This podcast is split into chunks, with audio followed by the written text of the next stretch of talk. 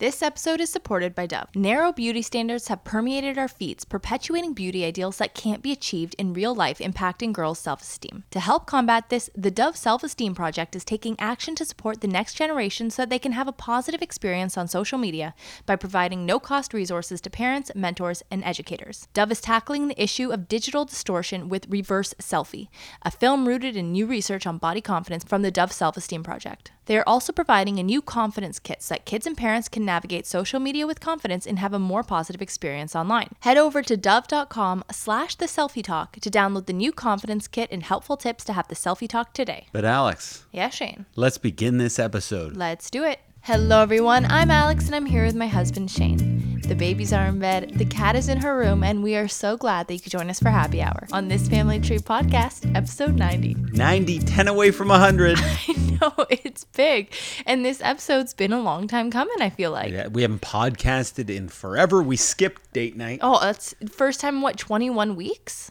Yeah. That's that's wild. We even skipped our Saturday night recording of this podcast. And that is something I don't think we've ever done. But before we get into the whys and the hows and all of that, let's talk about who's going to be on this episode because it is a really fantastic one. so we're getting into the who's. We're getting into the who's, but the who's of this situation, not our situation. Why? All right. So first up, we have Dr. Cindy Hovington. This was a fantastic conversation. So she runs the page Curious Neuron, and she's a neuroscientist who discusses parenting through that neuroscientist lens.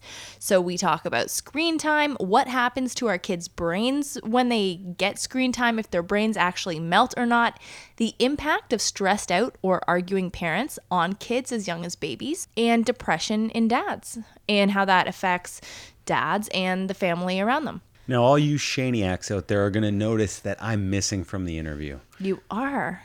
And we talked a lot about dad stuff. It would have been nice, babe. Well, I'm a busy man, and the people have spoken. It's like, oh, it's so much more refreshing. Nobody Shane. has said that. Well, I've heard it. Send me these messages. Give me a pump It's up. on Reddit. Get out of here. I wish there was a Reddit thread about us.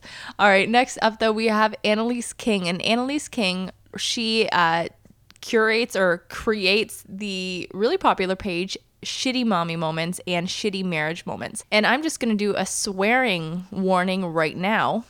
In that episode, because we refer to her page so much, there's a lot of the use of the word shitty. Well, you said shitty before you did the warning, so you should have done the warning before you said uh-huh. shitty mommy moment. Well, I- I'm sorry, folks. So yeah, there's if you got a little kid there, I'd put that one on the back burner until your kid is napping. Who's listening to these podcasts with children? I you'll get to that in the question and answer segment, Shane. Yes. I didn't know people did that. I didn't know either, but I know now, and now I'm concerned. The one person mentions this in our question and answer segment, and uh, for that person's child's innocence, I would to, I would suggest to listen to the Annalise King episode on your own or interview. Or maybe just our podcast in general. Don't listen to it. Because we do have the E for explicit on that for that We very do, reason. we it's do. not like we're swearing all the time, but just to be safe, we keep the E there. Well, I'm assuming this kid is like too young to be speaking, but we'll we'll see. We'll talk about it later. Uh, anyhow, yeah, with Annalise King, we talk about those tough moments in motherhood, in parenthood, and in marriage, and the benefits of venting, getting to vent with a community, with your friends, whatever, and the annoying things that husbands do. Oh, I love venting with communities. I'm going out to see my community. Back in an hour. Well, here's I feel the- so much better The now. thing is, our our community would be online that we were talking about, right? Because she has this big, you know, this popular page, and then I guess you and I have a podcast which we vent through a lot. I love how anytime you're venting, it's always about the dishes. No, Something it's that you by and large refuse to touch. Shane, you're so perfect. I'm just, you know, grasping at straws for someone to complain to you about. I am complain not about saying you. I'm perfect, but I would say I've met my match. All right, so great interviews. Hope you enjoy them. But Shane, before we get into all the other stuff, give me a little a little toast. Cheers, babe. So tonight we're drinking Seedlip Garden 108, which is so so good. It's got that like it, the gardeny feel. I was gonna say where did I get that word?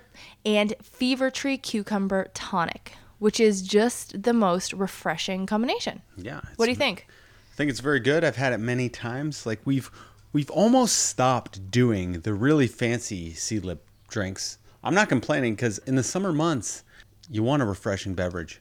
Oh. And you want one quick. Simplicity. All about simplicity in these summer months. But Alex, Yeah. you are looking and sounding mighty sick right now. What's up? Wait, do I still sound sick? Yeah, I sound sick too.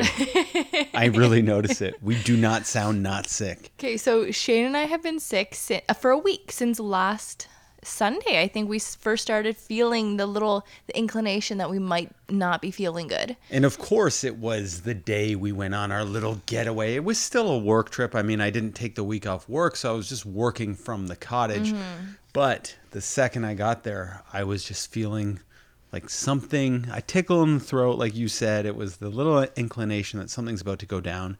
And then, bam, all of us got taken out one by one. And I was certain it was COVID. I had, I had fatigue. I had a mild fever.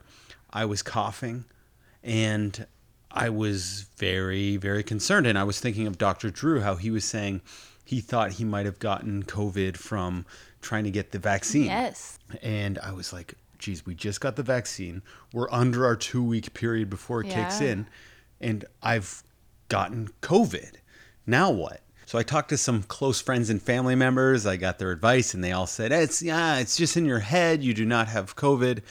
But every day it started getting worse and worse. And we insisted on getting the test. Yes. So it, it was brutal. Like Shane said, he had the fever, he had the cough. I wasn't feeling those things yet, but I did have what like some stomach issues, some tummy issues, some number two issues, which It's just is called diarrhea, yeah. All right, I had some diarrhea, which is a COVID thing. And both girls, I mean, they could barely breathe. Uh, their noses were so stuffed up. They were so cranky, just having a really hard time. And it was, it was awful. And for the first time, like the entirety of this pandemic, we weren't even going to parks because we didn't want to touch the play equipment. But we finally said, you know what? Let's live it up. Let's go to parks. Let the kids go on the monkey bars, all that. And it was like a day later that we started feeling ill. So stay away from those monkey bars is the point. and uh, yeah, like we Lou and Betty got the test. They got the the nose swab, and we put that on your Instagram. And within seconds, of course, somebody said, uh, "I won't say the word because it's too bad of a word, but I'll just replace it with another word." Well, I think we can, the best way to say it would be the person said, Why the blank would you let your kids get nose blanked? You guys must be lost.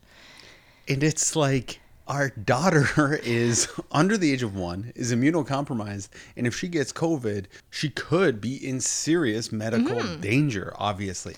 And if you don't like it, I don't know what you think an acceptable alternative is. Yeah, and and here's the thing, like had her sickness gotten worse cuz she could not breathe, we had to get an aspirator, uh, like a nasal aspirator and I was trying to get all the boogers out of her nose that way. And it it was really it was kind of a scary illness, especially cuz you and I Shane were feeling it so badly. So here's the thing.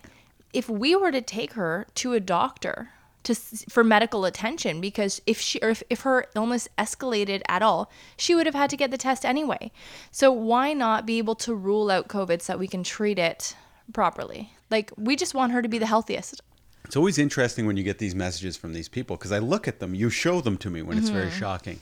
And the message before is always some frivolous, like, girl, you got it going on. And it's like they're so nice and complimentary. And then it, they turn on a dime when it becomes something serious and not frivolous. Yeah, like right before this message, the woman was literally complimenting my outfit and telling me how pretty I looked. So it goes from that to nose bleeping. Like, that's a pretty big switch. Yeah, and especially for this person to use that word in association with a baby was disgusting to me. Like so disgusting, and I was furious. I was Mm. yeah, furious. this wasn't the F word. If people were listening, this was a very inappropriate, uncomfortable word that this Yeah. person used, and we explained it to her without being rude at all, even Yeah. though we we had every right to not be uh, kind. Anyway, these people they read the messages and then they just They leave you on read, and then they just don't say anything. Okay, so that was the first thing that was probably not so good to happen to us. the second, equally as bad thing, in my opinion, Right. was we had to do some. It's called ADR. So mm. we record TikToks, as you probably noticed if you Oh, follow our account in any capacity. And one of the TikToks we recorded, there was so much wind noise and lawnmowers and birds that the audio that we were, were saying was indecipherable. So my solution was to re-record the audio and then just match it later in post. It's called a dub, Mm-hmm. and ADR stands for additional dialogue recording. So this is a common thing I do in my industry, and it's very common within any movie in the history of time. So I'm like, it'll be fine. We'll do it at the cottage. And you said, great. So we found this area that was really good to record.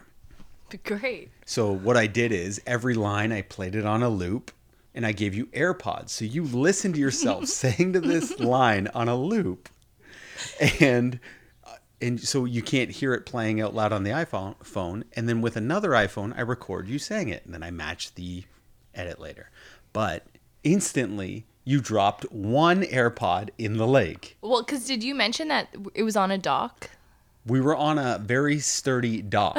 Unfortunately, the place where we got the best audio Yeah. Was in this little alcove on the dock because if we went any closer, there was too much bird noise. So I was like, "Yes, we're on a dock, but here's where we're we're recording." And you've worn AirPods before, but the second you went to put them in your ears, one fell out and went into the lake. And then not only did it go into the lake, but so there's like a bunch of these little rocks, like I'd say fist sized rocks that kind of create like, I don't know, like a breaking wall underwater. But the the ear the ear pod AirPod went into that. So then I had to start taking apart the breaking wall, and I'm worried about like leeches and like weird bugs or like water snakes or something. We have a mink that lives there, but I did it, babe, for your ear pod AirPod. Found it, The second the AirPod dropped, I go, no! I scream at the top of my lungs. And your mom's at the cottage too. She's like, is everything okay? Is everyone okay? I'm just like so upset. I'm just like, yeah, everything everything's fine. She's like, you're sure? Like, you screamed quite loudly. I'm like, yeah, it's just an AirPod. She's like, oh, okay. And it, it just seemed like nothing. It's like, oh, it's just just an AirPod. Chill. But this was a Christmas gift for me. I use the AirPods for everything. I know. Um, I find it's the only thing I can talk to people on the phone with where they can hear me. I used to have this other like connected to a wire earphones, like traditional earphones, and no one could hear me talking on the phone. And I like to walk quite a bit, and it's the only thing I can connect to on our cottage computer Right. that we use to edit. So remotely, when I'm up at the cottage for work, I need the AirPods to do the work. Mm-hmm. But one AirPod still works. Anyway, so we dry off the AirPod, put it in my ear. Of course, it does not work. And I'm a little upset, but it's hey, at least you didn't drop both AirPods in. Right. So we go in the house. We try to do all these techniques. We we YouTube how to fix it. Apparently, you're not supposed to use a hair dryer. You're not supposed to put it back in the AirPod charger. Uh, you kind of blow on it like a harmonica.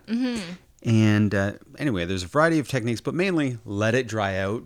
The rice thing apparently is a myth, so don't do that. Let it dry out, and then in a few hours it should be working. So I'm hopeful that it will work. I've had people, I've seen people drop iPhones into the lake, and it it work a couple hours later. I'm like, okay, we're just gonna record with the one AirPod. Can you do that? You're like, yeah. Do we have to record on the dock? I'm like, yes. The dock is the best area. But I'm like, Alex, if you just hold it in your ear, like a news reporter, you know, you've you've gone on runs with my AirPods before. You'll be fine. Just hold it like a news reporter, okay? You're like, yeah. I'm like, why are you so nervous? Just hold it. You go, okay. So we go out and to record it again, mm-hmm.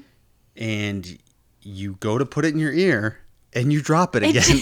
you just instantly go to put it in your ear, and it falls back in the lake. it didn't go in my ear right. It didn't go in my ear right, and then I took my hand off too early, and it just fell off. So whereas the left one fell off the left side of the dock, this one falls on the right side of the dock. Fish it out really quick though, because I don't have the shock this time, and we thought we thought we were in the clear with this guy. we get it out and I, I I put it in my ear and it's not working but then I I, I like dried it a little bit more and mm-hmm. then all of a sudden it started working. Yeah. so I'm like hey Alex don't worry. This one is working. The right ear is working. Mm-hmm. Uh, some time goes by and the left one starts mm-hmm. working. So I go to charge both my AirPods. I'm like, they're back working. But when you go to charge them, the right one stopped working. So the one that barely got in the water, all of a sudden I like fried it by charging it or brought out water. And I'm just left with one AirPod now, the left one, which was in the lake the longest, the one that barely got in the lake for hardly any time now is ruined. Well, I, I think we learned a lot from this. And first of all, don't let me wear AirPods on a dock. But secondly, like we both did a lot of research. So if you find yourself in this position, I think this could be valuable information. Mm-hmm. So if you have a microfiber cloth, that's the best thing that you can use and use it to like soak up the water and just pat dry all of the like the microphony parts or the open parts on your AirPods. That's the best thing you could use. We obviously didn't have that, so I used paper towel and it, it worked. And then blow in it and then let it sit somewhere to dry in the sun, but not in direct sun because you don't want it to overheat. And the one thing you don't want to do is charge it before it completely dries because that will like melt the insides, which is what happened. And there's also a little app called Water Eject, mm-hmm. and this plays a high frequency noise that makes water come out of your AirPod. And it works for phones too, but you just have to hold the AirPod and cover two holes on it, and that will force all of the air or the vibration to just go to where the water can dislodge. That is so wild. It's it's it's almost worth dunking your AirPods. now we're telling people to do it, but dunk the AirPods in your bathtub, take it out, and watch it because it's very cool. Okay, I've got two more topics here.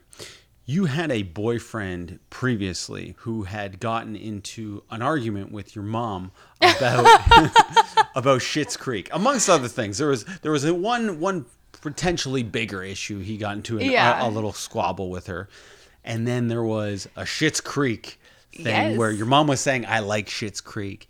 And he kind of rudely was like, I don't like Schitt's Creek. I think, in fact, I think it's a terrible show. And it's just awkward and weird to be getting in a fight with the, not even in laws, but the girlfriends. Yeah. And that, parents. that was seven years ago. And they're still uh, rightly upset it's about it. It's still brought up. But for me, I'm the type of guy hey, I, it's hard to get me into a passionate debate. I do not care to get into political discussions. I honestly, I'd be hard pressed to think of anything that I wouldn't be fairly go with the flow about. However, however, uh, I've gotten in several, and I mean several, heated debates over pop culture. Now, Mike and I, my friend Mike Veerman and I, almost ruined our relationship over the show Arrested Development. What? He thought that Arrested Development was a great show. So he did the thing that friends try to do is they sit the friend down and they make them watch an episode. Right.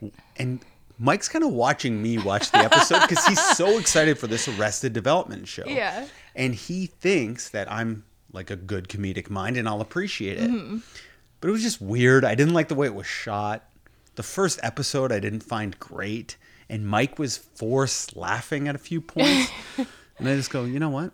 I don't like that show. He goes, you don't like that show, Shane? That doesn't make any sense. This is like everyone who likes comedy likes this show. I go, well, I don't. And he goes, that's like saying you like Elf, but you don't like this show. I go, I do like Elf. and I really did. I grew up on Elf, and I'm like, you're such an elitist, Mike. And we got into this. We, we did this for a pre-drink to go down oh, to a bar, no. and it lasted all night. For, oh for no! hours, hours and hours. Then there was another night. This was like two weeks later, where we got into a discussion with Mike and our other friend Dan Hamilton whether on the show Deal or No Deal. This mm-hmm. was a. Howie Mandel hosted show. Whether you could rig that show. Right. And I can't remember if I thought you could and he thought you couldn't, but it was this never ending debate on why it was possible. And it just got so heated. Another thing, complete night ruined. I've had a thing where uh, there's pe- some people like Friends and some people like Seinfeld. I hate Friends. I know it's a passion thing, but what happens is a friend will sit you down and they'll make you watch an episode yeah. of Friends. And of course, anytime the Friends person does, which I'm a Seinfeld person, all Friends episodes are pretty darn good. They're yeah. all pretty good. But when you go to sit the friend down to watch Seinfeld, And back then, there wasn't Netflix where you could watch it on demand, so you would have to Mm-hmm. actually just whatever episode the TV gives you. It would always be the Chinese food episode, which is a great episode, but not a t- typical Seinfeld episode, or the parking lot episode, Mm-hmm. or one of the first ones when Jerry's apartment is different. Okay. So I'd always be like, huh? Huh? And if you don't know the characters, anything, it's just kind of a weird show that's a little bit too mean or something. Anyway, this is all to say that I got into it with your mom over Stanley Tucci's show. What's it called? Taste of Italy.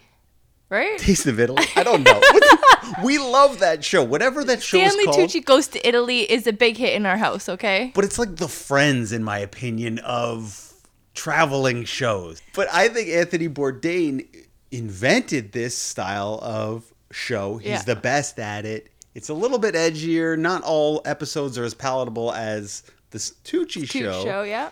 But I think it's so awesome. And I was shocked that your mom had never heard of Anthony Bourdain before this Right. show, or wasn't as familiar with him. Yeah, she knew who he was, but wasn't uh, so familiar with him. So we were having her watch the show.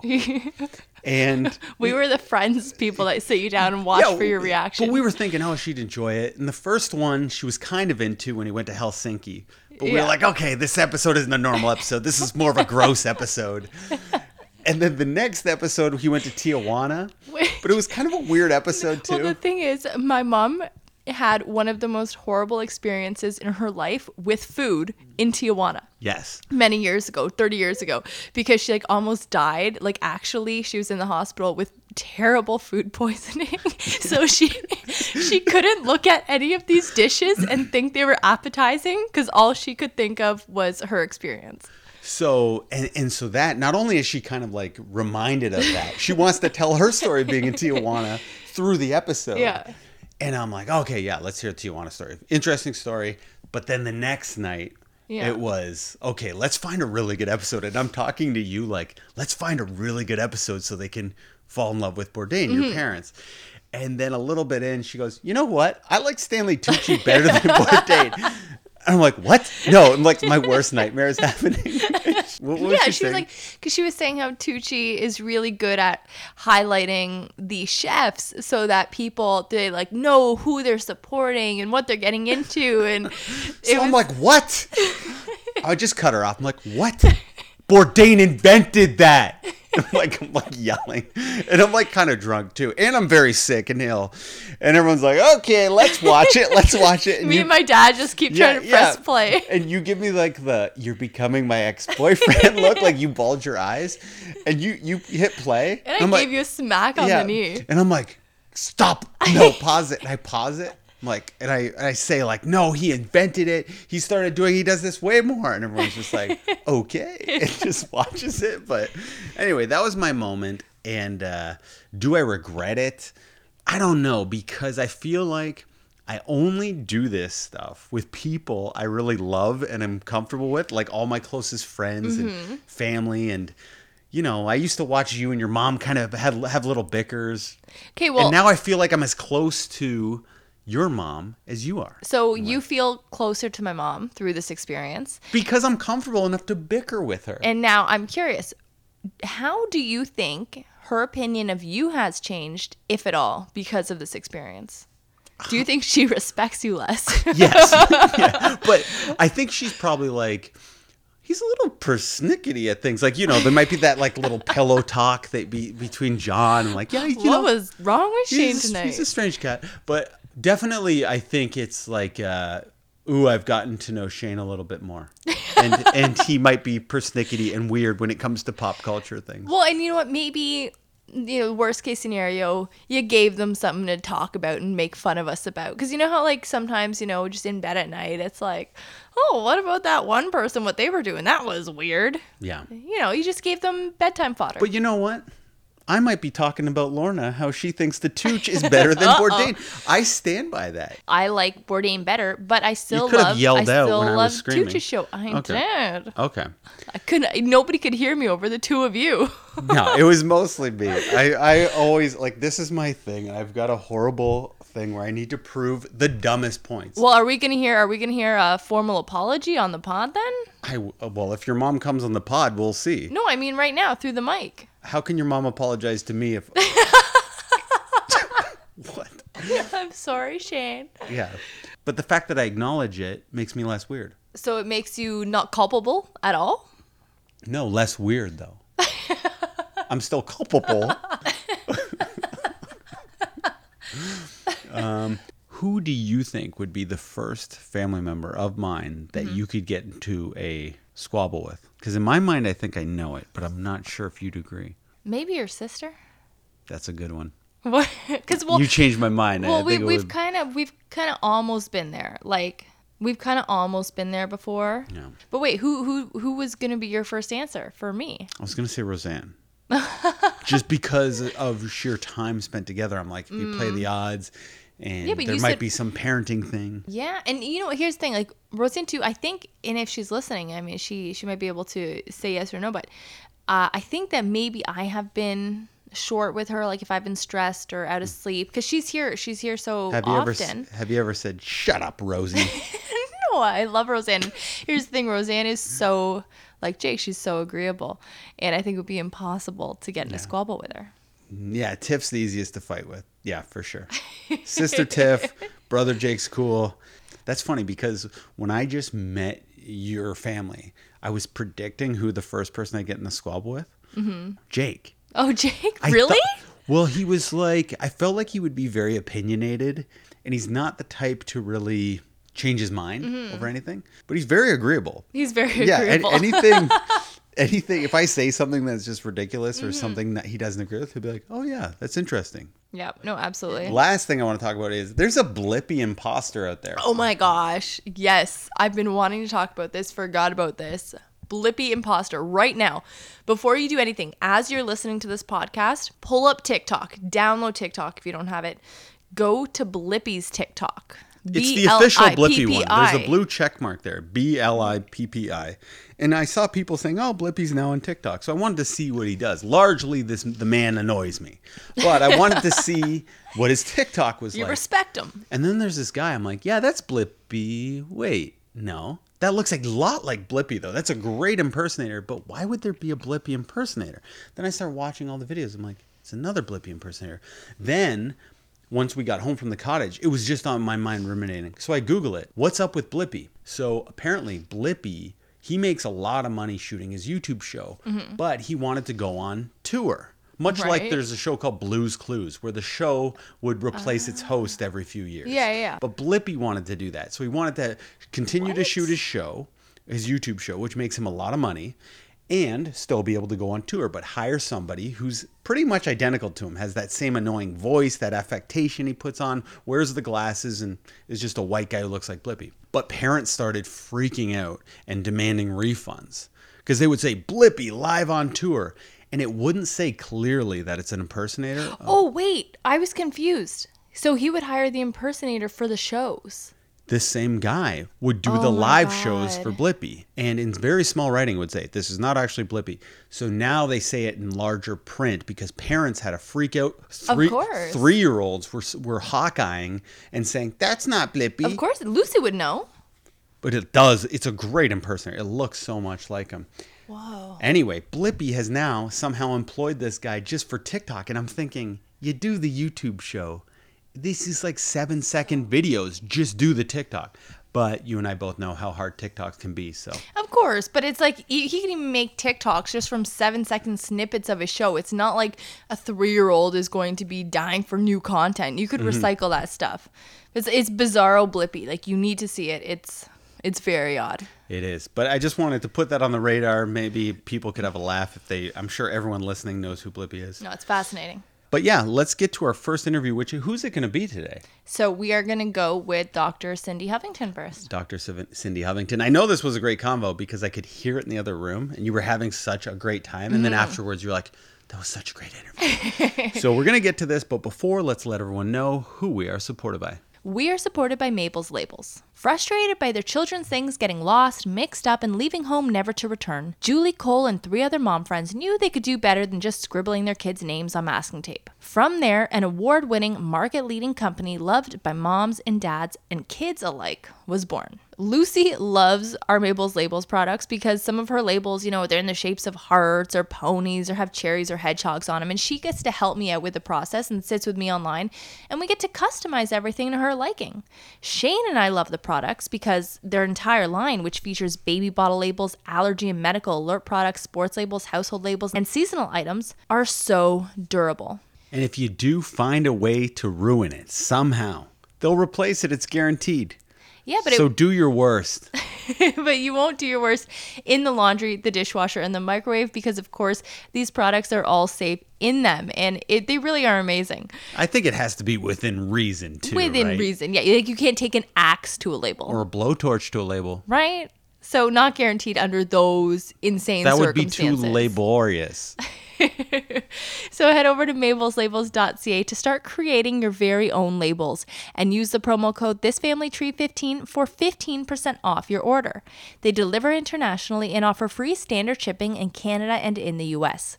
Again, that is mabelslabels.ca and thisfamilytree15. And now let's get to our interview with Dr. Cindy Hovington. Thanks so much for coming on the show tonight. I am very excited to be talking to you. It's going to be a fun conversation. oh my gosh, yeah. And yeah. the first thing, so of course, uh is Dr. Cindy, Cindy, Dr. Oh, Hovington? Cindy. Yeah, Cindy. I don't know. I've always struggled with that to be honest. Like only the day that I became like a doctor because of my PhD, like I, I just everybody had to call me doctor on that day. But then after that i just i i'm i don't know. It's weird. I'm not comfortable with it. I don't know. You work weird. for it. It's like the doctor yeah, evil thing. Like i didn't go to six years of evil medical school to be called mister. I yeah. i say you work for it. You demand it. Yeah i know. Well once in a while but now i'm just cindy. Okay. so cindy the first thing I'm so fascinated by, and it doesn't really have to do with the topics that I want to get into tonight, but it's you personally. So you are a neuroscientist mm-hmm. and you started doing that and then stay at home mom and now the founder of the curious neuron and i was just hoping you could kind of guide me along that journey because that's a lot of big decision making Oh yeah, actually thinking about all of it brings me the stress brings the stress back. But yeah, I I was doing a postdoctoral degree at McGill, um, and I I did a doctorate degree in neuroscience, and then I went into education because I was studying schizophrenia, and mm-hmm. most of the patients we were seeing were young and were still in school, and I became interested in how mental um, health or illnesses impact how you learn. So I went into the education department, and during that postdoctoral degree, I um, got pregnant with my first. And um, I mean, I had been married for so long, and my whole family was like, When are you going to have kids? Like, stop going to school. and then during that sort of while I was pregnant, because um, you can't get uh, mat leave while you're a student. You can. No. Oh, I'm sorry. I was like, of, sorry. Yeah. Misheard, no, you can't. and I was shocked.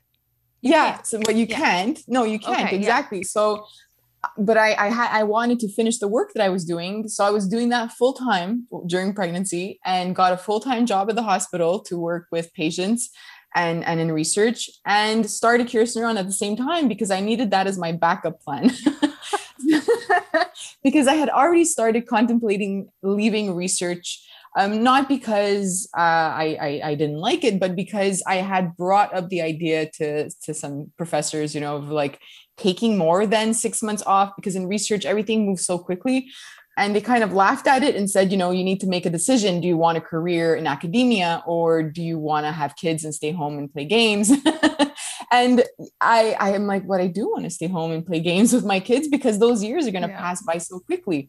So I left research. I, I wow. that was the first big decision of my career. I had actually gone accepted into Harvard to work with a professor in the mind, brain, and education department, and I just said goodbye to everything and wow. decided that this was right for me. At the same time, I had a grandfather who was very ill, so I, I just it just felt right. Although it was made me super nauseous thinking about it, but I, I did it. And and it worked out for the better i think because then i got to be home with my kids. I have three now a one a three and a five year old and i started the blog of curious neuron after i had my second. And then that kind of skyrocketed uh, because uh, janet lansbury shared one of my posts and That's then huge Yeah, That's huge. Like within the, fir- the within the first couple of months, and that just blew up from like 23 people every Oh single month. God. 23 people that I knew that I was forcing to visit my blog. and and then it just became like thousands of people from nowhere. And then I continued it and started collaborating with clinicians and researchers. And now I have a business that just started out of a hobby. So I'm really grateful for that. And I get to be home, play, and, and work. No, that's amazing. And I mean, to have Janet Lansbury, you know, say, check this out, that's huge because she is kind of like it when it comes to anything in parenting. That's amazing. yeah. Yeah. I cried that day. I, I would. I was like, oh my gosh, I have her books. Did your husband get it? Did he realize what a big deal she was? Yeah, he got it because I went to get the books. I, I'm like, this girl, this author. that's how I'm raising our kids, and that's what I'm teaching you. no, that's amazing. That is so Yeah. amazing. So I'm curious, is it like, you know, because you were saying research moves so fast. So is it like a one way ticket if you want to choose to stay home for a while? It's like there's really no hope in going back, even if you wanted to? I can't go back at this point. It's been too long because it's so fast. And I think the academic world, they have their own rules. And I, I get that. And that's okay. But I that's why I started the blog because Mm. I I missed academia. I I love reading research articles and trying to see what I could pull out of it. And then I was a parent, so at that point I said, okay, what I had learned in in my PhD was schizophrenia, but mental health, but also cognitive abilities and emotions, because that's those are the parts I was studying. Mhm. And I said, this applies to me now as a parent because I I understand cognitive abilities, but how can I use that information and create activities and games for my kids and how can i parent them and i had no idea that there was so much research around parenting itself like different styles and the way you speak to your child and the way you act around your child and that so i started blogging about that and that kept me engaged in the research. And i you know i started my podcast as well where i would reach out to clinicians and researchers and continue these conversations. So i'm really grateful that i've been able to continue doing what i love and Mhm. i'm making it applicable to what i do. And as a mom of three I want to know what's going out there, you know, what's happening in research. I want to know what's recent and we'll read the books, sure, but things are changing so quickly. You know, we we might learn something new within the next couple of months. And that's my goal. My goal is to help parents by summarizing this research and providing resources for them. No, it, it's amazing. And it's an incredibly necessary and helpful thing to be doing. I mean, for me to sit there and try to make sense of all that research, of all those papers, is a headache, you know, and especially with two kids running around, I'm not going to do that. So to have somebody who is knowledgeable and who does have the ability to sift through that research, know what is good, know what's properly peer reviewed, things like that, mm-hmm. it, it truly is so helpful. And, and I love the Curious Neuron for that. It is so helpful. And okay, this this is a layperson's question. Please don't laugh at me for asking. No. What's the difference between a neuroscientist and neurologist? Because I know another neuroscientist and I always just assumed she was a neurologist. No, so I, I don't I don't operate. I don't work in in in a hospital. I don't work with patients. So I worked with patients as a researcher to Mhm. understand what's going on. You might have a neuroscientist that works with a neurologist to inform them about something or some research, but I don't deal directly with patients uh, to treat them. I, I just what I, what I was doing before was just understanding what's going on, um, so that we could inform the the medical world. But we don't. Yeah. Yeah. Okay. So doctor, researcher, essentially. Yeah, yeah, exactly. You're you're a doctor of neuroscience. You're a doctor, uh, you know, not a doctor, a practicing physician. I'm not a physician, just a, a research doctor. Perfect. Okay. Yeah. when you were working, so you were kind of specializing in schizophrenia and how that impacted kids' ability to learn. But now that you are, you know, doing this in a different capacity, like you're kind of doing research in a different different capacity, what would you say you're kind of specializing in now just from your own interest? Yeah, so now it's been seven years of reading about parenting and child development. Um, so that's my focus now. I, Mhm. I don't do research in, in hospitals or labs anymore. Um, all I do is read articles and I, I summarize them for parents. And I, I search for what's relevant to child development, brain development. Um, right now, I'm really, uh, I've been posting a lot about mental health in, in mothers and in fathers. A lot of people didn't realize that postpartum depression and anxiety was also something a father can have. Um, so I'm preparing an entire week of posts on that um, before Father's Day. Basically, the goal of Curious Neuron is that for me to provide you with the information you need to make decisions mm-hmm. Uh, for your child to help support their, their brain development and their well-being and you know originally when i started curious neuron all i did was you know post about a child's brain development mm-hmm. what what it looks like and what age how can we support it but then after becoming a parent and speaking with parents i realized that a big part of parenting has nothing to do with their child. it's it's us. It's all about us. And that's when I started, you know, when my first was around two, three, I was like, oh, hold on a second. I can know everything I need to know about like how to help you, but nobody's helping me. And that's not helping me help you. yeah. So then Curious Neuron became more of parenting and child development because if I don't talk about parental mental health, then I can't provide you with all, everything you need for parenting. So it's it covers a lot. Well, let's get into that. Let's start. I was going to start elsewhere, but let's start at that point because honestly, it's fascinating. And even you bring up the fact that fathers can get postpartum depression. So we figured that out. We read it, I think, in a study or in an article like a few months back and talked about it briefly, just Shane and I. And it is so stressful because Shane thinks he was going through some kind of PPD. Mm-hmm. Um, and it was mostly stress induced because we do have a lot of work going on at home as well. But can you talk to us a little about that? Like, does it present the same way that postpartum depression would present in women? No, it doesn't. So I, I'm just starting to dig into that literature, but it does not present itself in the same way, in, in some similar ways. But part of it has to do with how a man externalizes stuff and how they they not perceive their emotions, but we, we don't do the same way. Irritability will present itself, you know, similarly between men and women. And that's why sometimes postpartum depression and, and anxiety is so hard to recognize because you might just attribute it to being tired and, you know, you're just irritable, but mm-hmm. it, it's a lot more than that.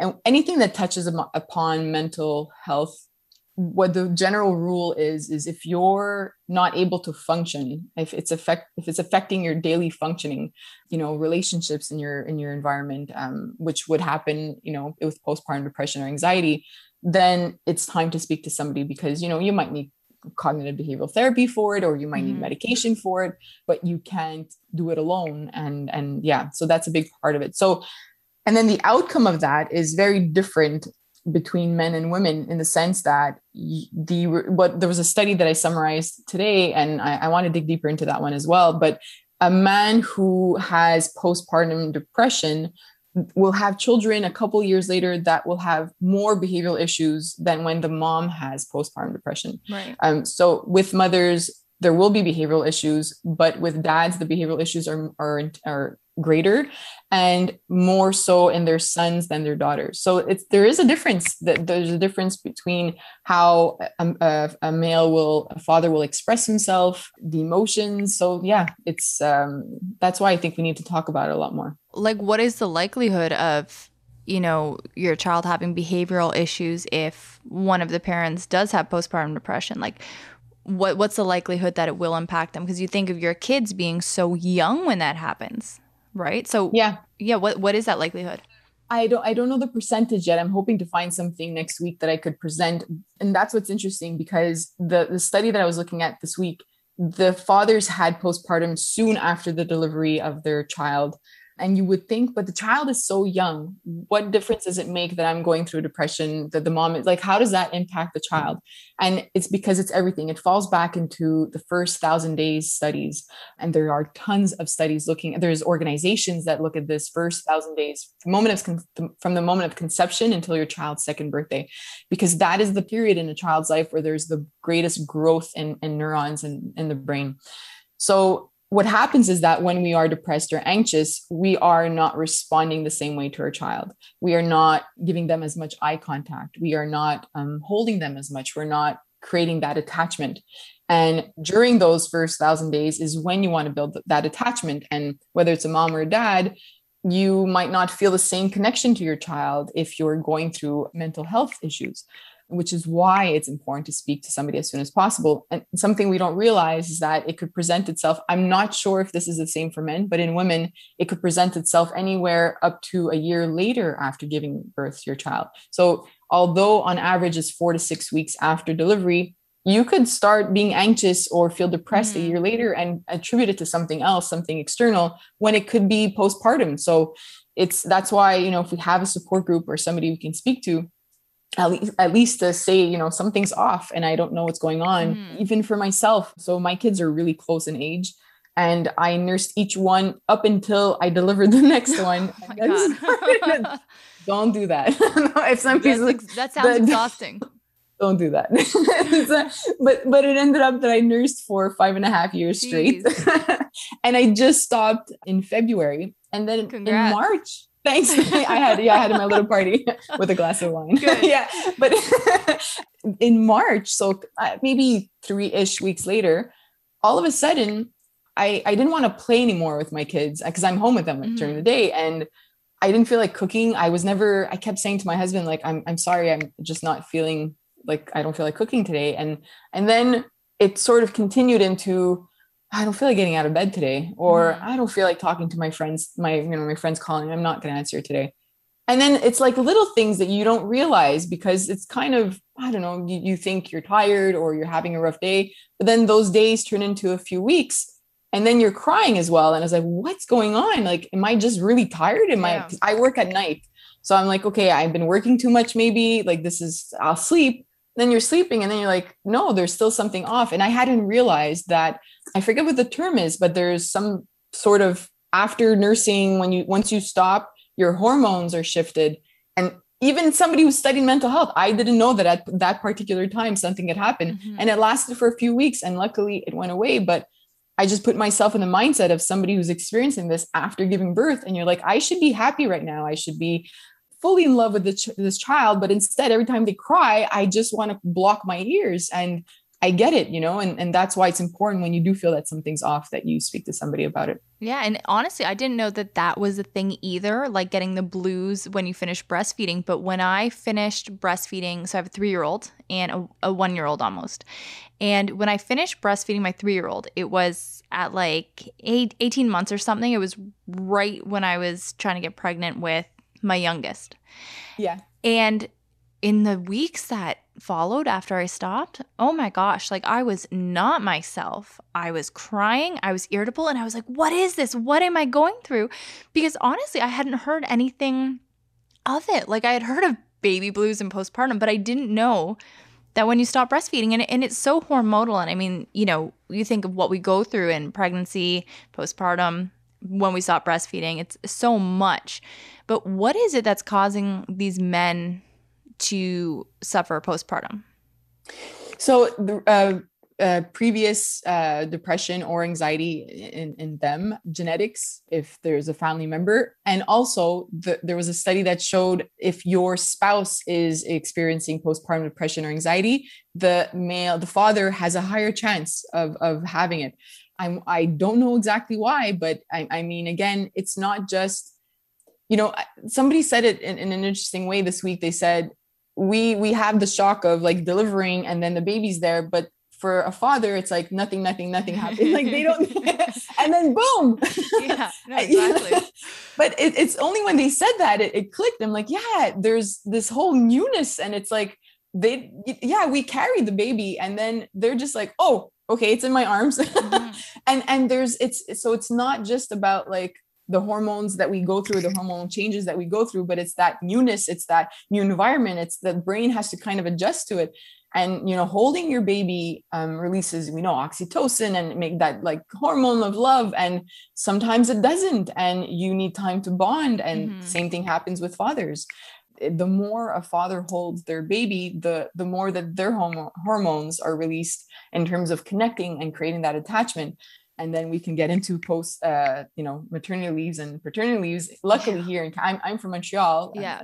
hence my french accent but the um, you know we're lucky here. I've been posting about this on social media and it's it's, it's so crazy to me that some people are off for two weeks like moms I are off for don't i couldn't even walk properly after two weeks i couldn't drive that's for sure yeah and they're going to work it infuriates me whenever I hear it and whenever I have somebody in our, you know, our community for this family tree and they speak about their maternity leave and how little it was or even women in Canada who are uh, self-employed because then you you don't have one, right? And it's so difficult. And then, you know, I think of fathers last because of course they're not the ones giving birth in some way, either vaginally or through major surgery, C-section. And it's it's all difficult. But then the fathers, I think you make such a good point of you know, it's nothing, nothing, nothing. Sure, they see our stomachs growing. Sure, they might come to an appointment or two. In COVID, they can't come to any appointments. Like Shane couldn't come to any Yeah. of my appointments. I can't even imagine how hard. Yeah. And uh, it's, and then the baby's there. So I get that. And that is a shock. And it reminds me of prior to getting pregnant with Betty, who is my youngest, I had a miscarriage. And like I was, you know, I went through waves. I, I'd be distraught and then I'd be happy and fine and then I'd be upset again. But he was like pretty unaffected. He was sad because I was sad, but he was pretty unaffected. And it's the same reason, right? It's because they don't feel the things going on. They don't really have to see the things that are going on, especially when you miscarry. And it's it's just it's a different experience. And that experience isn't talked about very often. No, no, it isn't. And it really should be spoken about, you know, a lot more. And a mother was telling me that when she was um, at her baby's first appointment with the pediatrician, the pediatrician only spoke to her when the dad was sitting right beside her and he never, he never addressed the father. That's and hard. you know it, it's hard. And i think that as a society and as you know the, the the health system just a simple question to the mom and the dad Mhm. how are you feeling? Are you experiencing abc symptoms? And a simple you know maybe speak to somebody just that can make a big difference. And it's yeah but it's we're not there yet No, absolutely, absolutely. We're not there yet. I mean, I don't even know if guys talk about that within their own friend groups, you know, like, oh, how are you feeling since baby? Things like that. It's always, oh, how's, you know, your wife or your girlfriend or your partner, whatever. But that is, that's such an interesting take. And, you know, along the lines of mental health, I, I want to ask you about when, I mean, geez, we've been living in COVID for a year. So we, Quebec, you guys are pretty strict too, I think, or you have been. yeah we just we had a curfew since january and it that's just wild. got removed last week Yeah, and we're still Yeah. we're still pretty much in lockdown. And like Yeah. I, I have lupus, so we've been in a very just my family, we've been pretty strict since last March. so it's been a So long long, time. yeah And you think about parents, right? Like everybody's stressed. Not only are they trying to work from home, they're doing childcare at home. There's a global pandemic. They're with their partner, they're with their kids constantly, and there's no there's nothing to look forward to, right? So there's a lot of stress. And I could even say this from within our own household. There's a lot of stress constantly. Mhm. But I know that stress or parents arguing can have an impact on kids' emotions and their behavior. So I wanted to talk a little bit about that and if you could kind of explain that to me what happens to children when they're constantly seeing their parents in distress or arguing. Yeah, let's start, I guess, with infants because, you know, I, I had written an article on my blog a while ago, but I said, you know, try to refrain from arguing in front of a baby because even though they don't understand the words, they feel the emotions, they feel the stress. There are lots of studies that show that their cortisol level, so their stress hormone, is increased when we're arguing in front of them. And even while they're sleeping, even if you think they don't hear, um, there are studies showing that heart rate and breathing rates are, are increased while we're yelling and they're sleeping. Wow. But I, you know, I don't want to say that to add more stress to parents because I know that the past year has been crazy, but it, it's, you know, everything I talk about with Curious Neuron is for education. So now that we know that, can we try to shift things in the home or, you know, speak more calmly to each other? And, you know, because if we move now along and, and say, like, what if we have a toddler in the house? They, the most one of the most common questions I received the past year was how is my child going to build social emotional skills if they're not seeing other kids? Mhm. And my response to that is they're looking at you. They're looking at you and your spouse. So besides the stress, the way that we are speaking to each other in front of our children is showing them how to speak to others, their social behaviors, the way that we are controlling or not controlling our emotions is showing them how to control or not control their emotions. So Mhm. if we're yelling at them more, the greatest impact that stress will have is how we interact with their child and how we we speak and be and, and behave with them as well. So if we are yelling at them more often because we are stressed, then we are not showing them what emotion regulation is, which is when I'm mad, I don't have to yell, I could speak to you. And then the consequence of that is, well, they won't learn the tools that they need. So when they're frustrated, they might yell and scream and have a tantrum versus them remembering, okay, mommy or daddy, they take a deep breath or they even walk away, you know. So I, I think when it comes to all this kind of stress that we've all had this past mm. It's it's hard because it's not going to go away. Just because i said this it could go away tomorrow and some people might be listening and saying thanks cindy. Go argue in the basement I have the guilt. Yeah. Yeah that's where i am but yeah you know like that's not going to make everything go away. However if we slowly start to work on ourselves and be aware mm-hmm. of it you know we can have a goal of um, uh, setting a goal of saying, okay, I'm not, I, I, I'm aware. I heard this now on, on, on the Family Tree podcast, and I need to work on my yelling. and here's the goal. You know, in the next month, I want to decrease my yelling from, you know, ten times a day to six times a day. You know, mm. something that's reasonable. It's not that we're never going to yell. Even for me, as a neuroscientist, and and knowing the impact of this kind of environment around our kids this past year again was a, a, little different. So there was more yelling. However, on a general level, there isn't yelling in the house, mm-hmm. but there are moments when it happens. So I think I don't want parents to put pressure on themselves for, for perfection because it's impossible. So mm-hmm. let's let's leave that let, let's leave that idea at the door. Um, but just kind of being aware of it and and working on yourself. I started journaling this year. I started seeing a therapist because you know the way that we were parented has a way of creeping up. Yeah. when we are a parent, and you might say to yourself, I will never yell at my kid because my parents yelled at me, or I'm going to be my kid's best friend because my parents, you know, weren't my friends. And it was just, I was raised in that sort of environment. They call it in, in research authoritarian, right. where it's like, I'm your parent and what I say goes, and I'm exactly. not your friend. exactly.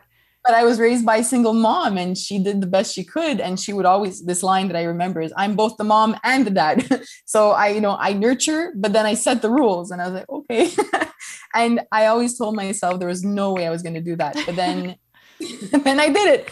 Um, so I, the stress has a way of changing how we parent. Mm-hmm. And if we stick to the kind of parenting that research says leads to better social emotional skills and and higher academics because they learn how to problem solve through their emotions and social even even from us arguing in front of kids that could impact their their academics so because it's the bigger picture right so yeah. arguing if it's happening once in a while and they see resolve an issue together then that's a good thing right yeah. but if we are bickering at each other and calling each other names and and disrespecting each other that's a very different story. Mm-hmm. So it's not that having an argument in front of our kids is a bad thing, but it's the bigger picture. If mm-hmm. if we are doing this every day, if every time I'm mad I yell, if every time my spouse is mad he yells at me, we disrespect each other, then that's leading to how we're going to speak to our kids too because if we're mad at our spouse, I don't know if it's ever happened to you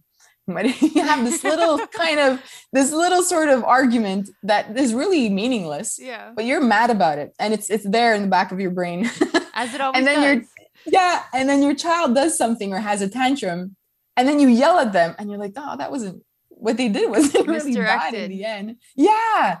So that's why i say that it's a bigger picture and the stress ends up impacting how we mm-hmm. interact with our child because it's going to come out by us yelling at them and then we, we won't be there. We're supposed to be empathetic towards them and, and sensitive and set boundaries but we're gonna all that's gonna go out the window because of the stress. So yes our stress can impact how our child develops in the sense that you know it's gonna increase their stress. It's going to impact their social emotional skills. But that's when you look at the research it's it's at a very intense level. It's it's mm-hmm. when there's verbal or physical abuse in the home or abandonment or neglect but at a level that we are at if hopefully if it's respectful and and not too frequent and it leads to conversations and dealing with social skills in terms of i didn't appreciate the way you did this you know that kind of argument that's healthy for a child because then they're going to learn social skills from it. And how do we repair? So if we do just say there's a couple and they're arguing in front of their kid how do they repair so that you know, to mitigate any negative effects? repair between each other or with the child? Well, like with the child, like how can the really as, as a unit? I, I'm kind of Yeah. imagining this, right? Like, together, right? You know, I don't think there's a young. It's. I don't think the child is ever too young to have a family meeting. okay, we, yeah. we started doing it when their kids were about two and a half, I think, three. And we would say, okay, family meeting. All right. So we would keep it simple because they were young, but one good thing and one bad thing. and then they would say, like, well, you didn't give me ice cream yesterday. and it's like, okay, that's, that's the bad thing. And then one good thing, they would say, like, oh, I liked playing soccer. Or I liked doing so. Okay. And then we would do, my husband and I would have the same conversations at their level, but in front of them. And if something happened, or we could do it at that moment too. It's okay for, you know, let's say it was before dinner and you're having dinner and you could say sorry to the person if your kids are very young, um, showing connection, your hand around them, a hug, a kiss. They're going to see, you know, mommy and daddy were mad about five minutes ago, but now they're, they're hugging and, oh, I think it's okay. So even if they're very young, they're seeing that repair. And then if they're a little bit older, you can have the conversations, you know, with them uh, in terms of you know, sometimes we don't agree and, and and that's okay because they're going to see that between you two with your child right? They're, you might not agree with something they did and they'll understand that that's part of social development. Um, so seeing you repair that together as a couple is very healthy for them No, that's that's good. See, that's good. It's healthy to have uh, some disagreements, and is, yeah. can be very detrimental to have big blowups. So yeah. always respectful that's what i tell parents you know like obviously again we've been stu- we've been stuck in a house together You know, when- isn't there this rule of not working with your spouse i don't know right? you know like you know but we're all we've been working with our spouses Oh for gosh. over a year and with our kids my kids don't go to daycare so you know sometimes i i, I drive around and just come back because you need to breathe and we haven't been able to breathe Yeah. um, but what i've learned this past year is for me breathing used to be you know calling my best friend christine and saying okay it's seven o'clock and in half an hour you need to meet me at a coffee shop because it's been a bad day but now now you know that break is i'm stepping outside Mhm. And i'll be back in in a couple minutes because i i need to take a breather because all three kids have been yelling all day and and you know um and some people don't have that kind of luxury i guess to Mhm. step out either um and i always say like if the kids are safe in a crib in a somewhere and something contained you you can be in the bathroom for a little longer if you need to you know like it's I mean, we need to keep our breath. Absolutely. Well, when I when I had my daughter Lucy, I had postpartum anxiety for, you know, a little while there and I would always advocate for, "Hey, put the baby in the crib. Let them cry for 10 minutes. If you haven't showered, like no excuse as a mom to put showering off, to put self-care off cuz you can just toss that kid in the crib, Yeah. let them cry for 10 minutes Yeah. and just go and just stand in the shower. Let the water run on you. Wash your hair. Do those things that make you more human and and it, it's so helpful. It is so helpful. And uh yeah as long as long as everybody's safe then just take that second to breathe Yeah. because because if yeah if, if you're not okay Mhm. your child won't be okay. No you, absolutely. you have to. It's that whole analogy to the mask right? The the oxygen mask on the plane. And it's true. It applies to parenting. Yeah. Yep. Mm. uh now moving on. That was amazing. Uh but i want to talk about i want to talk about screens okay because Yes. you know we're getting into pandemic stuff and there's the stress there's the arguing and the other thing that is a kind of a pandemic constant as much as i hate to admit but listeners know this about uh, me but we've had the tv on more than usual usually it's just a background thing so Lucy will be playing around. She'll be going from room to room, toy to toy, whatever. And it's just kind of on in the background for when we're pausing to have a snack or something like that. However, I, I mean, I have some friends, one neuroscientist friend who will die on the no TV hill. And I, I have so much respect for that. And before I had my kid, I was like, this is to be me. I'm to be the no TV parent. It's to be amazing. They're to be so much smarter than all the other kids. And then life happens and your no TV kid becomes a TV in the morning kid or whatever. So, what are the implications of screen time? okay, I don't know. Should I start with my neuroscientist hat on or my mom hat on? No, let's go. I, no, I want the bra- I want the brass oh, tacks first. Yeah. Give me the neuroscientist hat. I want to know. I want to yeah. know how I'm screwing up. no, no, no. And, and the, okay, okay, neuroscientist has a hat first. So, according to the American Association of Pediatrics, it should be zero screen time until the age of 18 months. And then after that, around two years old until five, I think it's about an hour a day of screen time. But so here's the thing screen time doesn't include FaceTime or Skype or Zoom. And the reason why I say that is because we talk a lot about like quality screen time. What is quality? What are quality TV shows? To me, as a neuroscientist wearing that hat right now, quality is not about Baby Einstein or any other kind of TV show that is supposed to teach alphabets or that is not quality. Quality is when I think back to my days, uh, Mr. Dressup, uh, Mr. Rogers' Neighborhood, slow pace because if you think of when you're walking at night and you're looking into like you see somebody watching TV, not in a not in a creepy way, but like you could see the flashes of light coming yeah. from their living room. Uh, not, Dr. Cindy so, Hovington doing her research, looking in people's windows. What are they what are they watching? So when you see those flashes of lights, you see the different colors change and you mm-hmm. see it mm-hmm. flash, flash, flash, flash. And every flash that you see is a scene change. And what's happening is that when a child is watching a screen, a TV show or a movie, they're seeing those flashes. Um, and that's very fast. Most mm-hmm. of these mm-hmm. TV shows are very fast. And that's what's hyper stimulating the brain. When you do that very young, going back to those first thousand days, the brain is developing so quickly that if you're hyper stimulating it, there are studies showing that to excessive TV, which there's no, there's the, the definitions I've seen is like I think three hours, I think one said even two, but two to three hours, let's say, of screen time under the age of three, then that leads to a higher chance. So, not a direct cause, but a higher chance of attentional problems. So, mm-hmm. not ADHD, but general attention problems. Um, so that's where they're at right now in the research. And and also the bigger picture is if a child isn't moving and they're watching TV, right. there's a higher chance of, of obesity later on and, and so on my recommendations to parents is always what is your child missing out on with the amount of TV that or screen time that they're getting. So right now with the pandemic, lots of kids were zooming uh, mm-hmm. on Zoom and and with family, even my kids, and that was kind of a break, right? If their grandparents yeah. were telling them a story, I got to wash dishes that night. So and which is the reality. But so things like that are okay because they're interacting, they're they're connecting with family.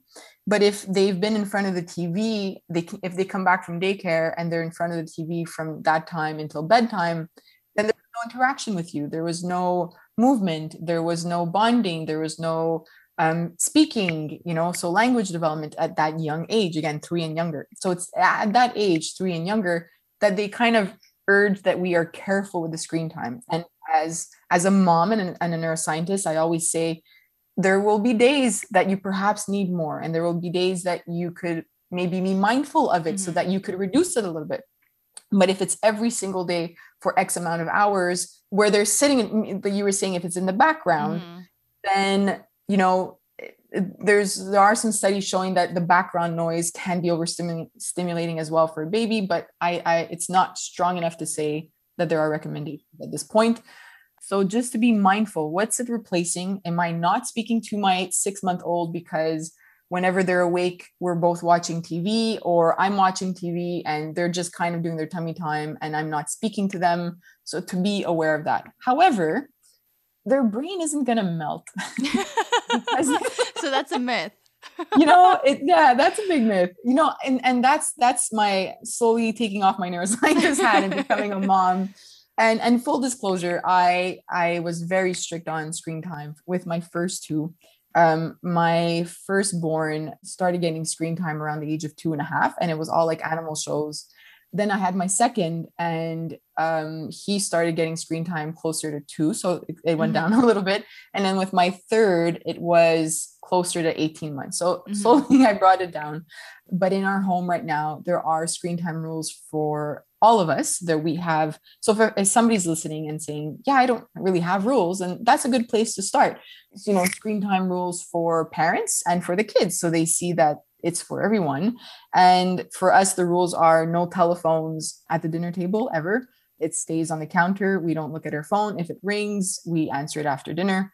And then nothing in the bedrooms upstairs. Nothing mm-hmm. no no screens there um, because you know we, we that's our time to put the kids to bed and to focus on them and, and that's it during the day obviously my work has to do with um, instagram and, and, and emails yeah. and stuff so they understand that there are periods of time where i'm on my phone but we have rules and they know their screen time right now as all three of them is like wednesday morning friday morning um, for all of them and then the older two get two afternoons of a movie and then maybe one weekend day depending on what we're doing so it's limited but i included you know so just to be you know so that people know the, my the rules in our home but again like i said the brain doesn't melt so that means what i mean by that is if a parent is listening and saying, "Oh man, I, I really like this is not what I was following in my house," mm, yeah, no, that's what I'm thinking right now, Cindy. Full disclosure. okay, okay. So now, now I'm going to talk to you as Cindy, the mom of three, and there, it's okay. you know, there, there are. It's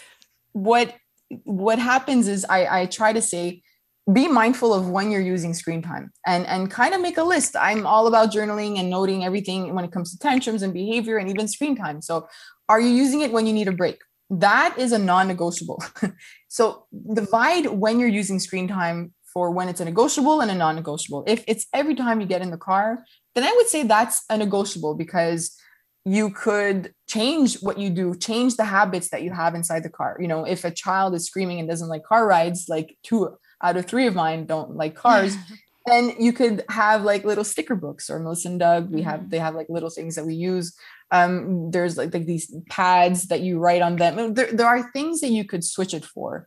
And then, another, you know, so for your own sake of taking a break, we need that. If you're cleaning and you need a bit of time to get dinner done, that's okay. That's a non-negotiable. Don't don't be hard on yourself. And if your child is young, then try to find something that is very um, slow, very slow paced. And the reason why something like Zoom and and uh, FaceTime isn't considered screen time is because right now we're looking at each other and we're not going like we're not moving super fast. We're not moving at all.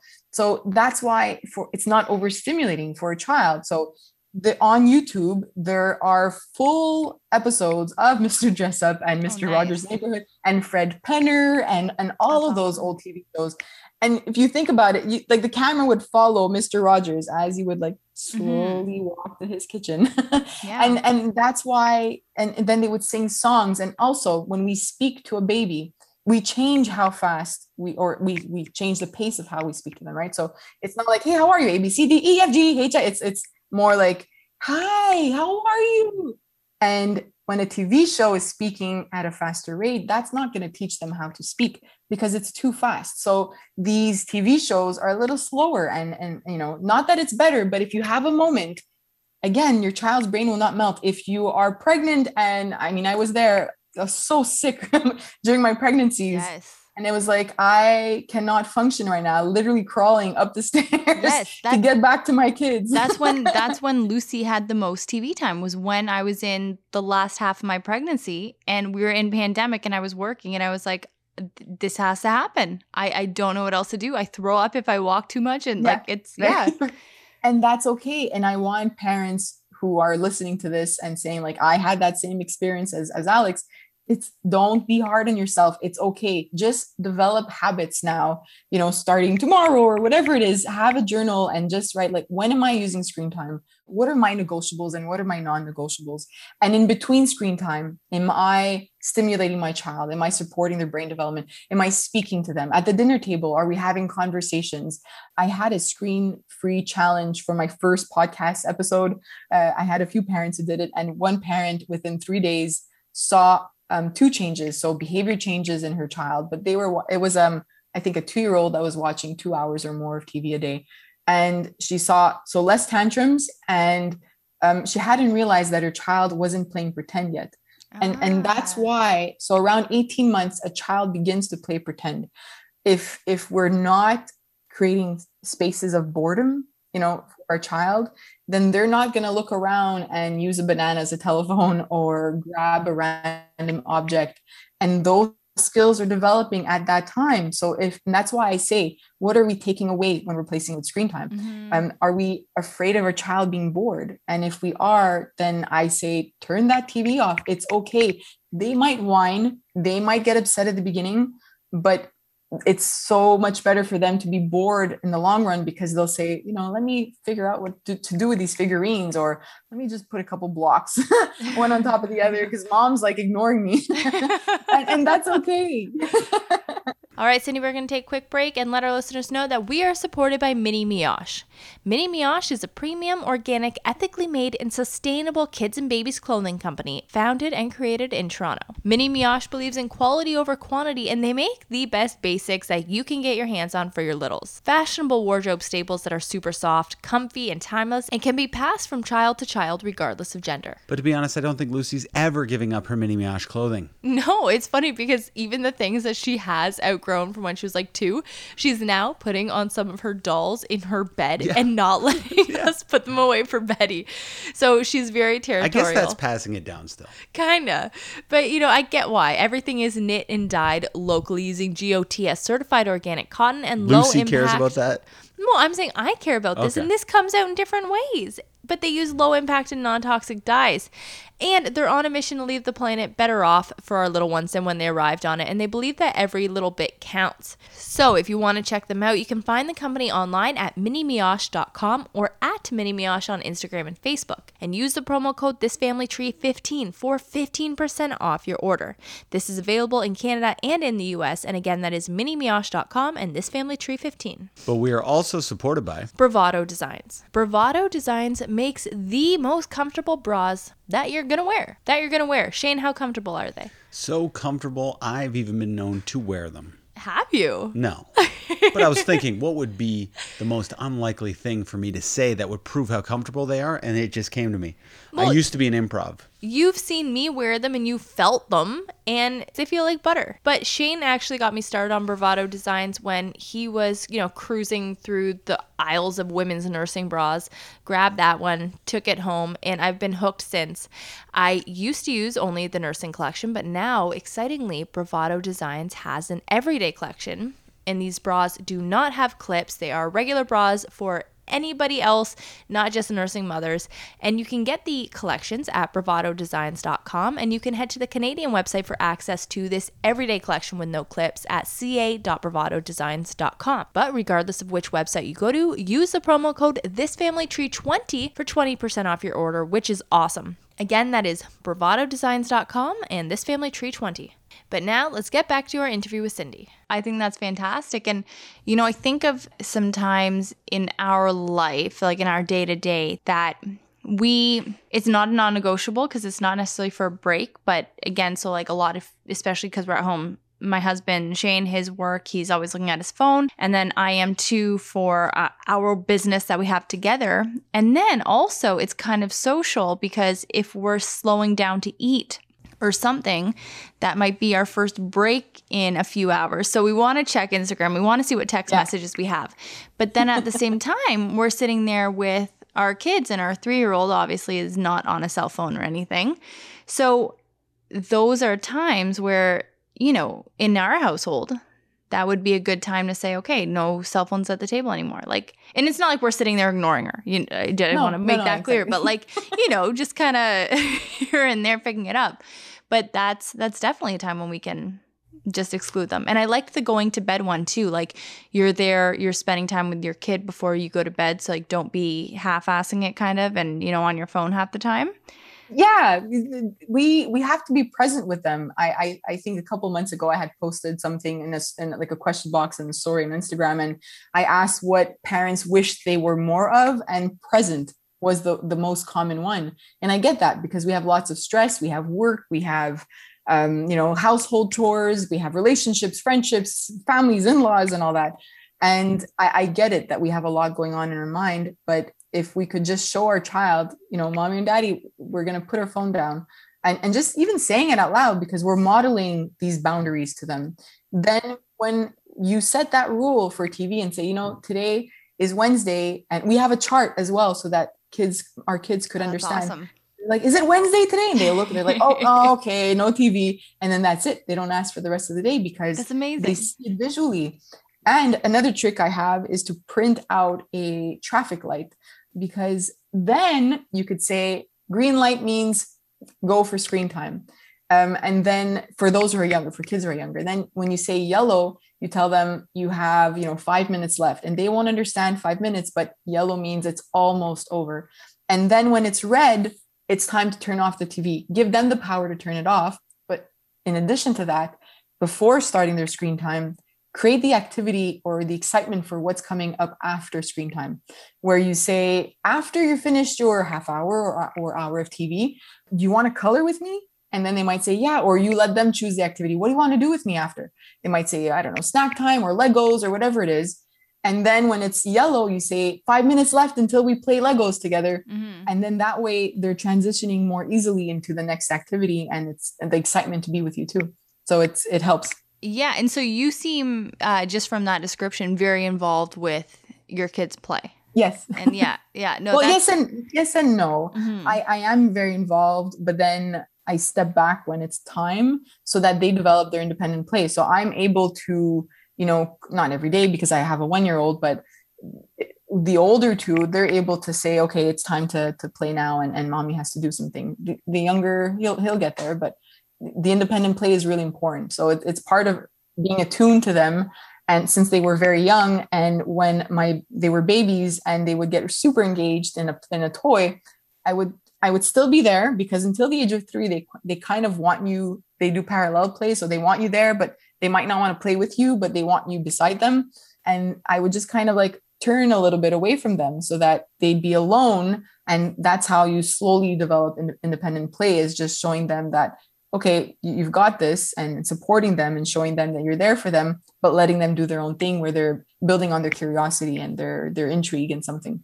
And you know, when we're thinking of alternatives for screen time or whatever, what are your favorite things to go to that help encourage, you know, mindful play in your kids? So there's a lot. I uh, well, where should I start with? Um, well, I, I like so I like to minimize the environment that they have in, in terms of toys.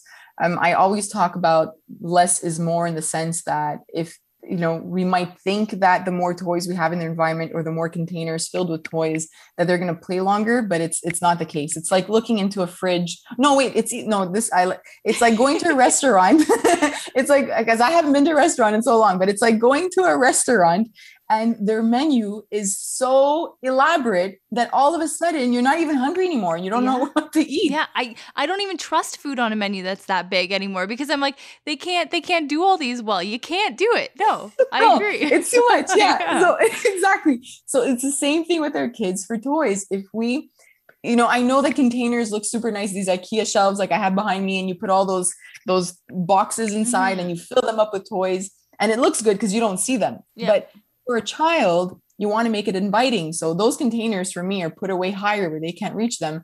But the shelves that I have in their play space, which is in my in my living room, I just have a few things on this like four shelf IKEA Kallax thing, and they play with it longer because there's less there. Mhm. Um, and, and and everything I have is open ended. So I so one thing that I do for for screen time is rotate what's in their environment. So I might have Legos one week, but then the next week I'll take out their magnetic toys, uh, magnetic um, what do they call tiles, Mhm. and then I might take out some animal figurines, like just the ocean figurines. And then the week after, I'll switch that to their doctor set with a doll, or another day it's uh, an animal. So Mhm. it's it's it's really being mindful. Not don't make it complicated. There's no right or wrong way to do it, but just so that when I know, let's say I have a meeting one day, or I know that I'm really tired, I'll make the effort that morning to kind of get up a little bit earlier and just do a quick switch. So Yeah. the less there is, the faster you can do that.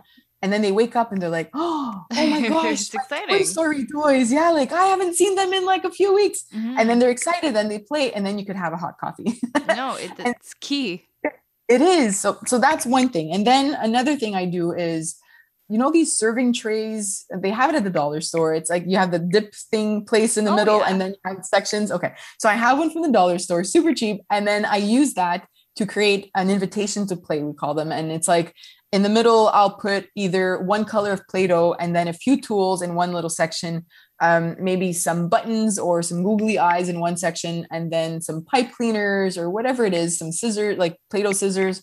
And then i'll if i need to cook uh, and I I don't want screen time that day, I take this tray out right before I start cooking. Oh, smart. And then they're like, "Whoa, what's this?" And it's like, "Okay." and then I might have a few tools on the side that they can't see.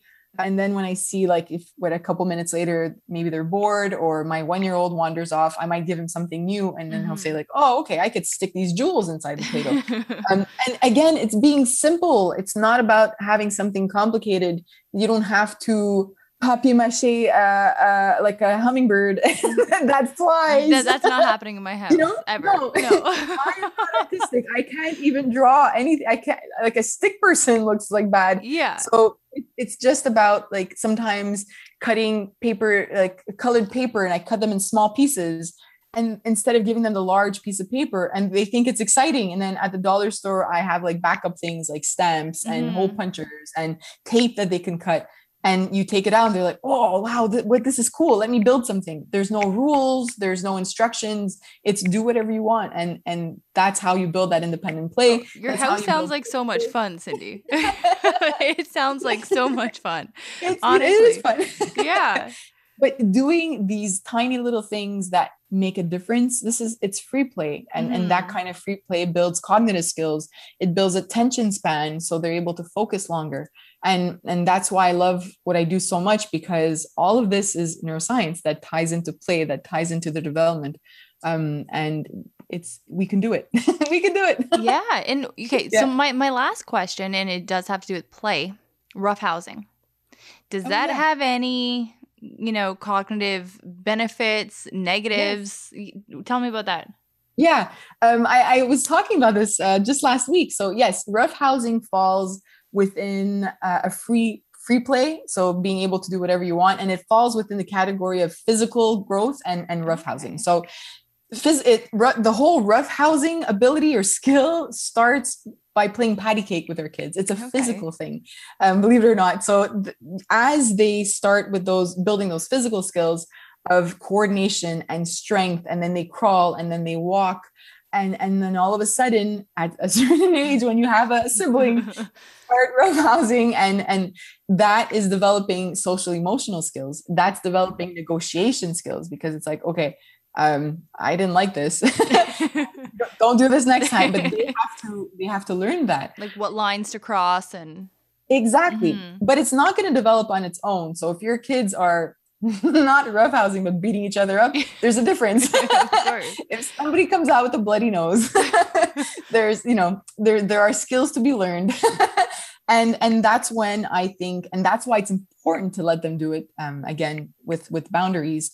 Everything we do in parenting has to always falls back to being sensitive towards them and and having boundaries. So same thing with roughhousing so if they are doing it you know let them. And if you see that it's getting out of hand you could use that for learning opportunities and skills. So those social skills if like sometimes my two kids will one will know that the other one doesn't like something like grabbing the ear i forget what he does but and it really annoys the other sibling. And it's like well you can have those conversations and say i'm pretty sure she told you not to do that. Respect her space respect her personal space her body if she doesn't want you to do that don't do it and by us having these conversations with them then we're developing those skills of one day they'll be with classmates or, or they'll be older and they'll remember boundaries and, and personal space and and this is my bubble you know like i can play with you but i still have rules in my own bubble Well, Cindy, okay, I, I feel like I could talk to you forever. I have so many. You're so good, uh, but I will I will stop it here because we've we've talked so much. But thank you so so much for sitting here and chatting tonight.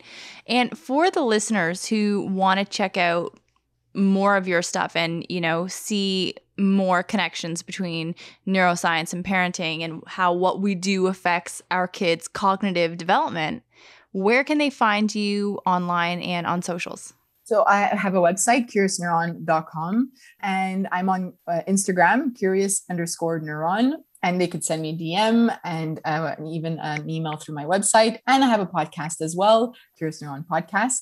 I have a co-host for my podcast. She's also a neuroscientist. She's actually working still in a university, uh, and she has three kids. So we That's chat amazing. about momhood and, and neuroscience together. That's incredible. and all our kids. Yeah.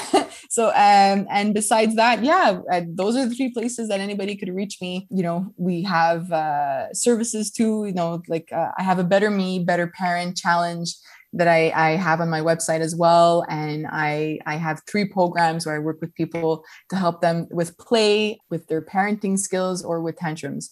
Um, and it's all the stuff I love. So they can that's reach amazing. out to me. No, that's awesome. Cindy, Thank you so, so much. Best of luck. And you better believe I'm going to be trying to implement some of that into our daily life. Absolutely. Yeah, amazing. I love it. All right. Take care. Thanks. Nice meeting you. Bye bye. That was Cindy. Good job. Thank you. What do you think about the babies getting actually stressed out at the the sounds and sights of their parents arguing? That part really stuck with me and it's been kind of haunting me. Not that like we like argue a lot in front of the kids, but like it's really got me yeah. kind of worried. Well, when they're napping, they can hear the glasses smashing. on and, uh, here, don't joke about that. it's like World War. Three down here. Yeah, it's interesting. I don't like babies to be affected by arguments, and a lot of parents maybe think they get a little bit, little bit more leeway mm-hmm. with them being children, being like, yeah, we can have a heated discussion. And yeah, like, it's interesting. It's it's no, it's super interesting. That kind of blew my mind. Um, what do you think really Lucy would think if she saw your mom and I fighting over Bourdain? I actually prefer Tucci. He's more palatable to my sensibilities.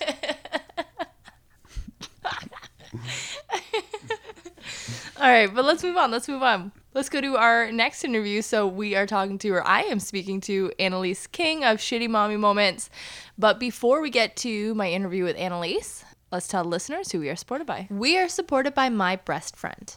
My Breast Friend is the number one choice of nursing pillow for millions of parents around the world who nurse their babies. And the spelling is B R E S T. And for more than 25 years, my breast friend's patented wraparound design has supported people in over 40 countries and thousands of birthing hospitals to support successful nursing. Lactation consultants around the world credit the pillow for helping parents achieve longer and more comfortable feeding cycles than they thought possible, which Shane and I can attest to. We love this pillow, and it really did make a difference in our comfort levels when we were nursing uh, Lucy and Betty. Yes, men and women can use the pillow. I was nursing Betty using the pillow, and I was just so comfortable. You meant to say Lucy, but yeah, use nursing her with a bottle. Yes. and the pillow. yes, I, I, would think that was a given, right? Yeah, but it's simply the best, most supportive choice for successful breastfeeding. And you can purchase My Breast Friend online at buybuybaby.com, target.com, walmart.com, babylist.com, and amazon.com. But now let's get to our interview with Annalise King. I am so happy that you are sitting down with me today. I feel like this has been a long time coming and it hasn't. It's just because we we like had a phone call like there was like a miscommunication and i think it stems from you know just those shitty mommy moments and n- like me not being together when i'm like writing things and you know whatnot and my best business brain is still a terrible mommy brain a normal mommy brain. A normal mommy brain. Thank you. but Annalise, so for those listening, you know, they know who you are. We introed you. And you had this huge meme page, and not just one, but like several. I, first of all, would you call them memes or like quote pages? Meme page? I guess they're more like quotes, but I would say, yeah, you know, mom memes, kind of all of it. Yeah. I mean, I guess it's quotes. I'm not doing a ton of like picture memes. Yeah. So technically quotes, yeah. Like shareable content, relatable, shareable. Right.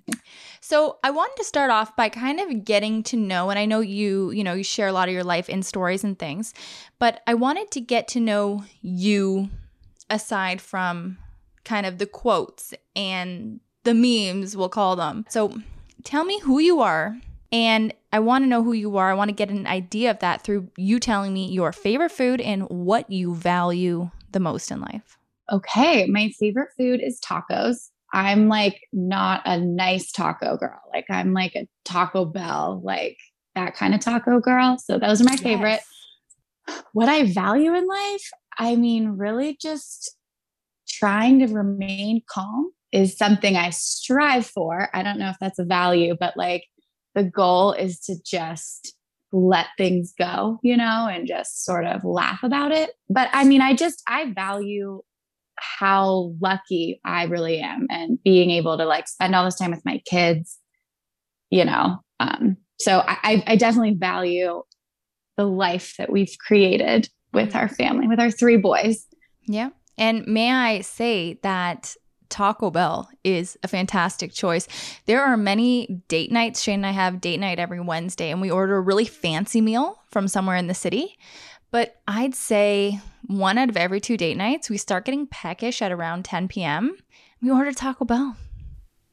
We do the same thing. Yeah. Like we either eat our leftovers that night or Yes. like we're like, should we just like get something else real quick? We love like the party pack. I love hard tacos. Dan loves soft tacos. So it's like the perfect mix. That's I'm not gonna good. say I eat all six, but like, I mean, They're so easy. It's like chips. Honestly, they're so little. No, they're good. I'm, a soft. So are we. And did you know what they came out with wine at Taco Bell? Okay, so wait, Taco Bell has a wine. I'm I- in Pennsylvania, so I'm guessing that's not It- for me. Yeah, Here's the no cool things only happen in Canada, so I'm assuming that it's in the states too. Okay, because everything cool always starts in the states first. But they have, I think it's a white wine, and it was created to pair perfectly with like Taco Bell food. Yeah, it's wild, but they're always sold out. So when it first came out, we tried to get our hands on it. It was sold out in like, you know, like seconds. So I'm just waiting for the next drop, but keep your eyes open because that could be exciting. I will. I also wine. Wine's my. If you had said favorite drink, like wine. Well, there you go. Are you a red or white woman, or does it matter? It depends on the time of year. I love a good red, and then I love a good white or rosé in the warm weather. So there you go. So you've got to figure it out. You got to figure it out. And as a woman, I, I think if I was c- to condense what you said you value, you value maybe serenity, right? Like that feeling of calm and just that moment that you can take to like kind of appreciate everything around you. And as a woman who values serenity, knowing what you like is so crucial for that. So I, I commend you. Oh, absolutely. And now I want to ask about shitty mommy moments.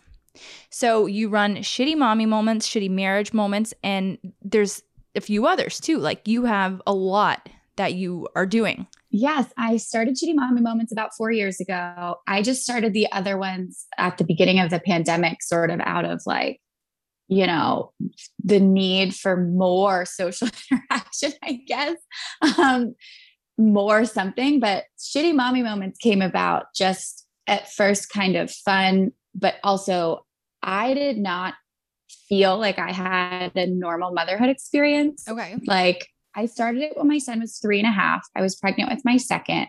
You know, long story short, I didn't like give birth to Will and feel like, oh my God, you know, that moment where everyone says, like, it was the love of my life or love at first sight, or you know, the the phrases that you like constantly see that people write. I didn't feel that way. I don't know if I had postpartum. It was never, you know, and we worked through it and, and everything was good. He's seven now. But the whole motherhood experience for me wasn't it never seemed to add up based on what I was hearing from people or seeing.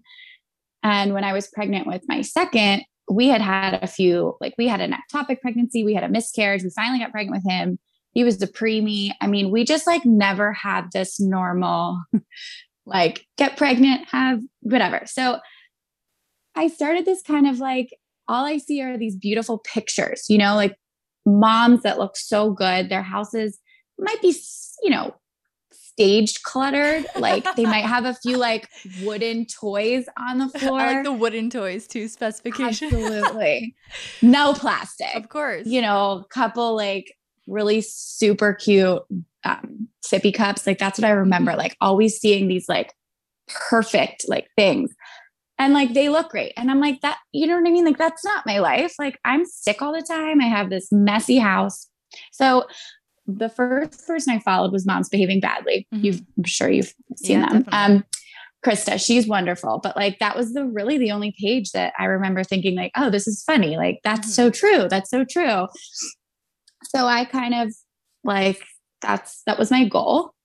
You know, I could tell a story that will summarize the point of shitty mommy moments is not to encourage like not being a good mom. Like yeah. it's really, it's like, it's not to encourage you to like not feed your kids healthy or like, mm. you know, shit, but like, it's just to remind everyone that like even the best mom has a bad moment, right? And yesterday was the first day of camp. We're taking both kids. We decided to go together. We're like, oh, this will be super fun. You know, we'll take pictures. Like, let's let's make it a family event. Like, it was a shit show. Like, we realized our older son, we had to like walk really far to get to drop him off.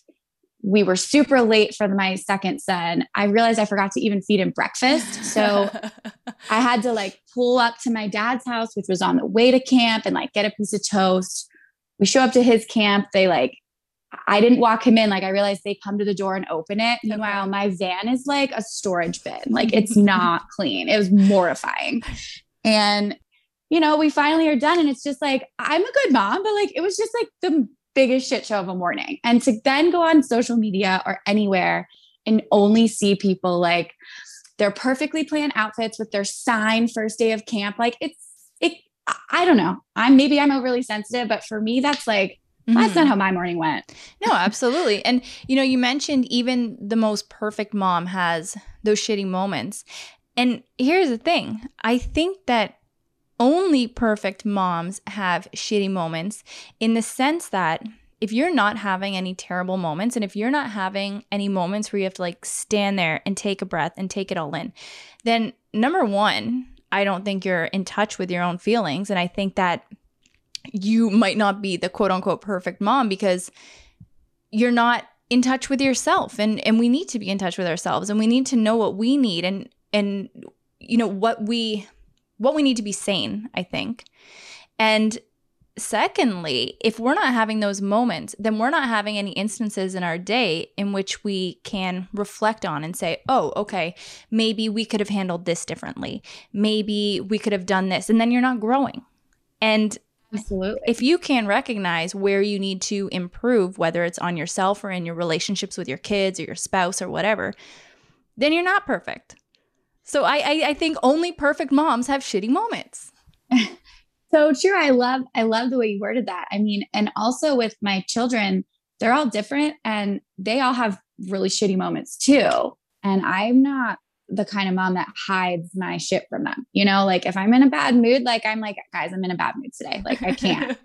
or, you know, whatever. I don't try to put on a perfect face for them. And maybe that's just the way I am. But I don't think that helps them, you know, because then they're like, well, I have feelings. I have bad days. I have bad moments. And it's it's part of teaching them how to be a grown up. No, absolutely. Well, they need to see they need to see conflict resolution. They need to see that they can work through things that are giving them a hard time and come out successful on the other side or not come out successful and be okay with it, right? right. And you know, you mentioned so the first time that you held your first son, you didn't have that moment of instant connection or instant, oh my god, life is bliss that you might see on Instagram or in baby books, things like that. Prior to getting pregnant, was motherhood something that you thought would come naturally to you? Or was it something that you, you know, maybe couldn't see for yourself? Because for me, I I did I thought I didn't want kids for most of my 20s. Me too. I was like, mm, I don't know if it's for me. Then obviously, you know, things might change, but actually William was like he was a surprise. So we you know had been together for a pretty long time but he he showed up on his own schedule. So i had never to be honest i was 23 i had never fully committed to the idea of having kids or not. Mm-hmm. i mean i mm-hmm. wasn't. So you you were 23 years old when you had him? When i got pregnant with him. Yep i was 24 when i had him. But when i got pregnant i felt all of those like like i was really excited. I instantly felt motherly and protective and just I was excited for it. Um, I was actually like the calmest I've ever been during that pregnancy. And when I had him, that's why it was sort of so shocking because right. when I had him, that wasn't the case. And it, and it wasn't because really of like any bad situation. It just, uh, you know, mm-hmm. that was just how I felt. And that's just the hormones and the, the emotions that was affecting me. I mean, there was nothing, no rhyme or reason, but yeah, no, it was definitely. There's nothing like a surprise baby to shake up your life, to put it lightly, I'm sure. And Absolutely. I think of you being 23. So I was 30 when Lucy popped out. And you know, that was tough. And I still feel like a kid in so many ways. And I still feel like I'm growing well, into I'm a child. Yeah. Right. And I feel like I'm growing into adulthood every single day. And like I have so much to learn. And I only got off my family cell phone plan a year and a half ago. Embarrassingly. Like I hate admitting that, but it's true. So I'm like a spoiled kid in a lot of ways. It's okay. I went from my dad to my head, like okay. So I in college, I, and then I want to ask about this. So 23, that's considerably younger than I was when I had my yeah. first. So what was that transition like for you? And who did you have around you? Like did you have a good support system? Were you the first person in your group of friends to have a kid? Like all of those social things i'm so curious about. So i have a great support system. I have my mother-in-law lives close to us. She's amazing. She's one of my closest friends. My mother is also my you know really close to me and she lives right by me. And my my dad we have a great support system. But no none of our friends had kids my husband is four years older than me. So our friend group was definitely closer to having kids than maybe I would have been. But no, and the funny thing is when we brought him home, we like were so afraid to hold him that we like we couldn't like walk around the room by ourselves holding him. So we would like pass him. Like it was I like think back and I'm just like now I like get a bit, you know, I could I could hold a baby and do four other things. But of back course. then it was like it was crazy. We we had no idea what we were doing. And there wasn't as much as there is now. Mm-hmm. To re- there wasn't a lot of relatable people out there.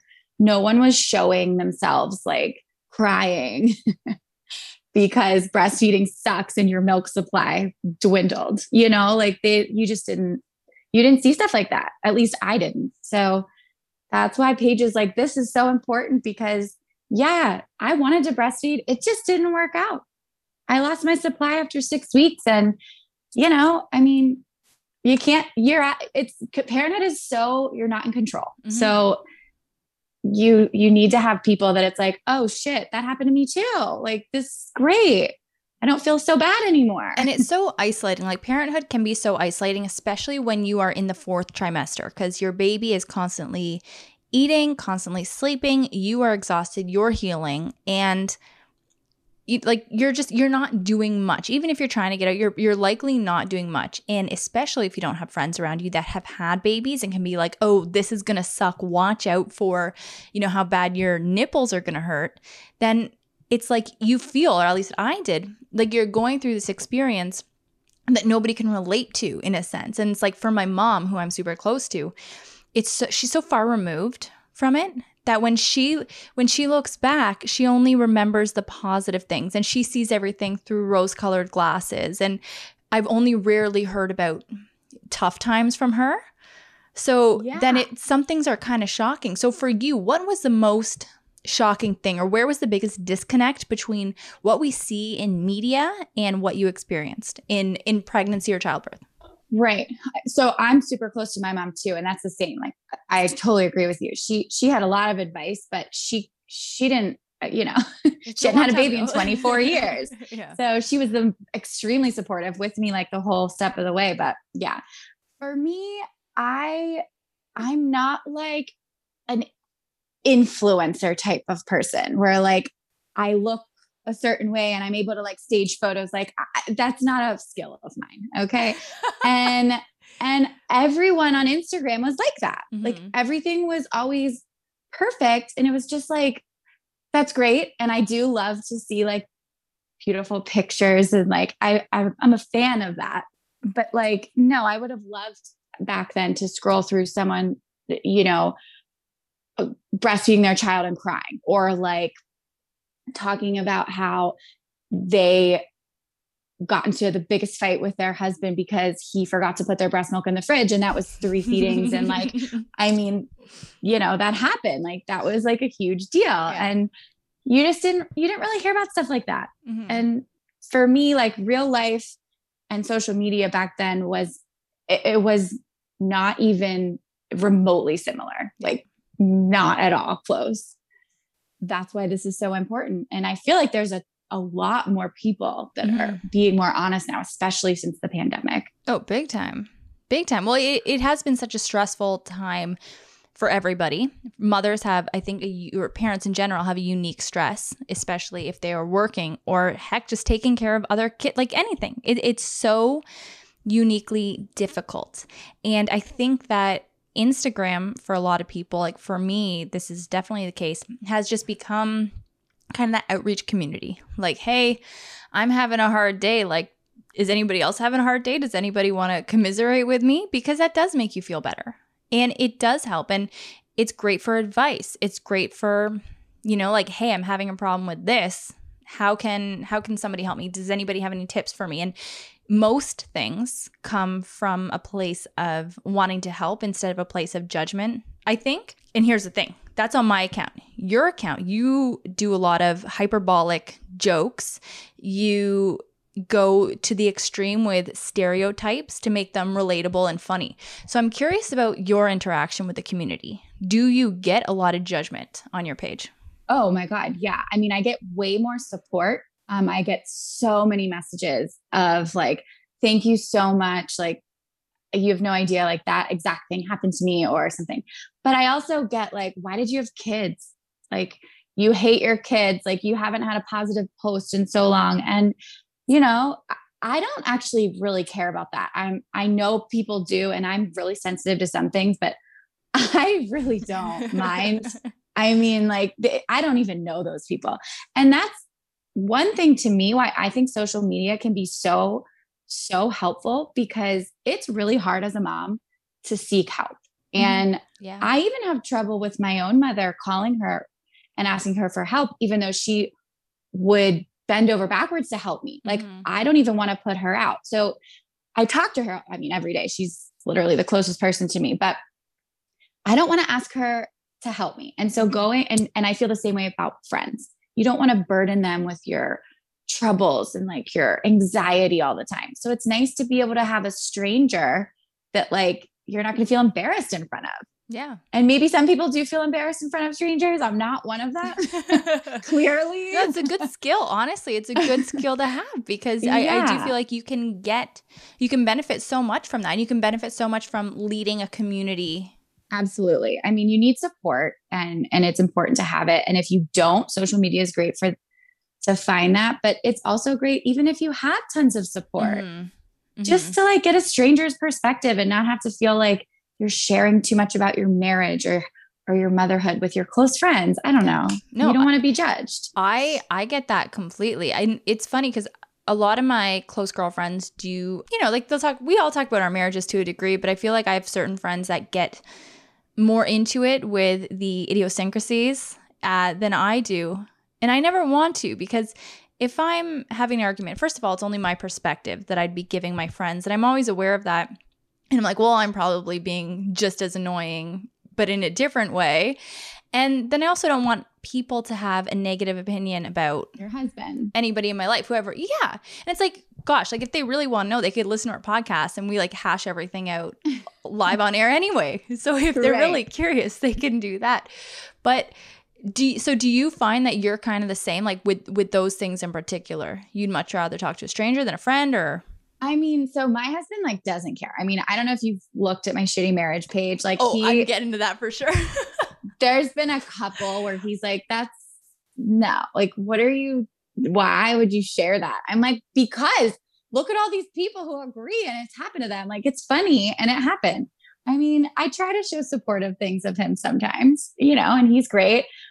But yeah, no, I think I have certain friends where I might share something with them in a moment of venting or having a bad day. And then like a week later, it's like, so how are you guys doing? And it's like, okay, like that's not, we're not like on the rocks. Yeah. Yeah. like we're just, I'm just venting about the fact that he didn't take the fucking trash out. Like we're not like, yeah. Yeah. Like it's, it's, and you need your friends to vent to, but there comes a time where like you don't know what they're thinking now of you guys. Like, I'm not sitting there being like, oh my God, do you know what Dan did today? Like, he's so sweet. Like, blah, blah. Like, who does that? Mm-hmm.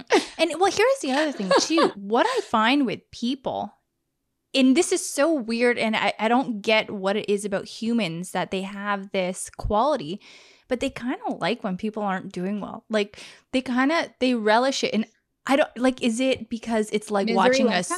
Yeah, but is it because it's like watching a soap opera, and it's like, oh, thank God that's not happening to me, and people like connecting Yes. with people when they're doing poorly as opposed to when they're being successful. Yeah, I think so. I mean, I think mo- a lot of people in my life have good intentions and like want the best for us. But you have people in your life that are, you know, like, oh, I maybe something's wrong. Like maybe they're not doing well just because you like vented about something. I mean, it does happen. And that is why I do like to be able to like look at other people's pages on social media and Mhm. see okay, I don't have to go call my friend and, and, and talk about this. It, it- it's clearly a problem for other people, and, and mm-hmm. I already feel better. And I don't think social media is 100% great all the time, but I really do think that this portion of it, of being able to like see that strangers are going through what you're going through, and you don't have to be putting that out there with your circle. It's a nice, it's a nice thing to have. Absolutely. And i want to move on to shitty mommy moments. Okay. And I'm curious about your shittiest mommy moment. And and I'll start off if you need a second to think. So I, I had two then that I've written down here.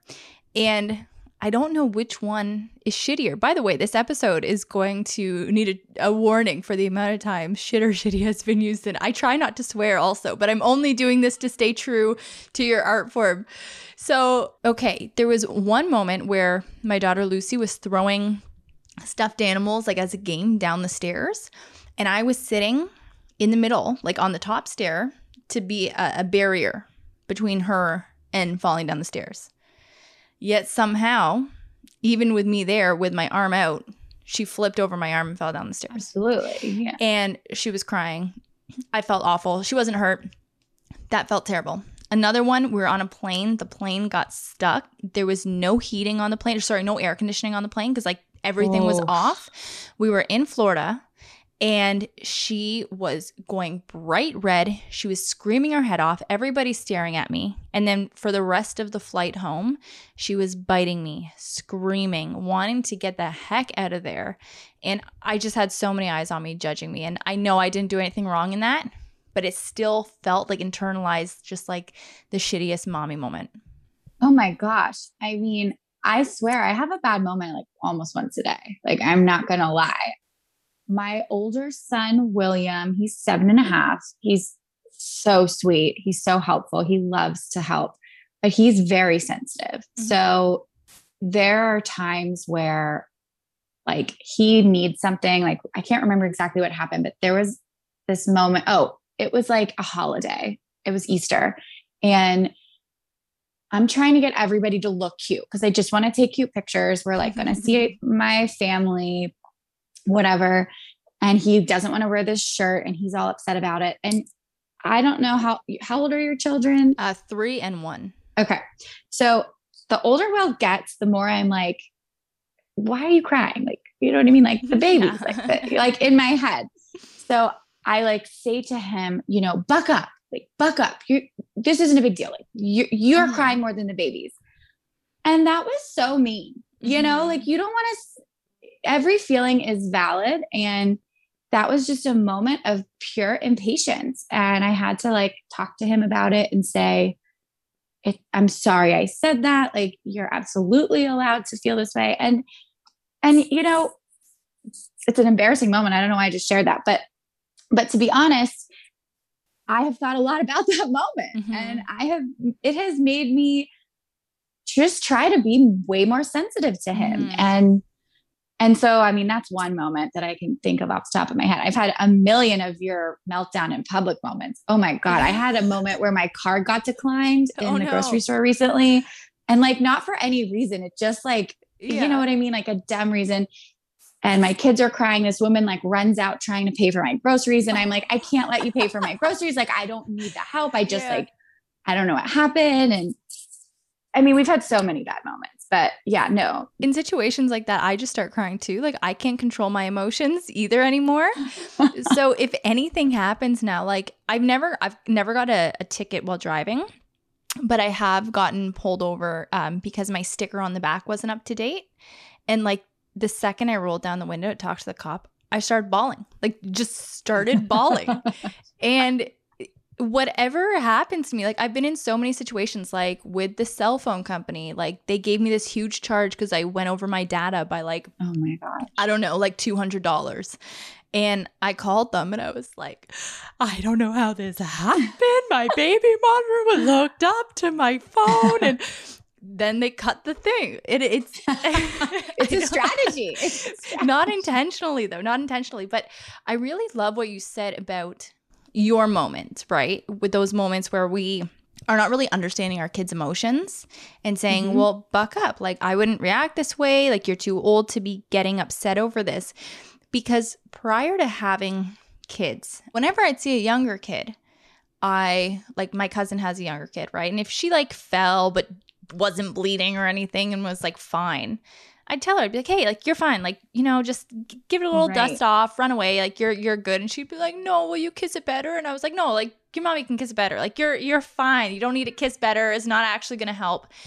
And I didn't understand the depths of kids' feelings and they have a different way because they don't have the vocabulary we have or the emotional capacity to explain what they're feeling with us. So it comes out in different ways and it comes out in crying and in tantrums. And that's something that I've been learning so much of as our oldest has been dealing with those big feelings. Three, yeah. Yeah. Oh my gosh. And really, it stuck out to me for the first time. Do you know Big Little Feelings, that page? Yeah. Okay. They're amazing. And they kind of started talking, Shane and I, through on this podcast just about those emotions and how to deal with them. And that was so helpful. And it was like, it was such a moment for me of kind of clarity. And it was like one of those aha moments where I thought, you know, these feelings in my kids are valid. And I have to respond to them with care and not with, oh, like you're going to be fine. Because that teaches them to bottle up. Well, it really does. And and I have a seven year old, an uh, almost four year old, and a two year old, and they're all extremely different. Their personalities are n- not even similar. And my middle child, he is so meltdown prone and he can't calm himself down. He gets really worked up and he's kicking and flailing and mm-hmm. screaming.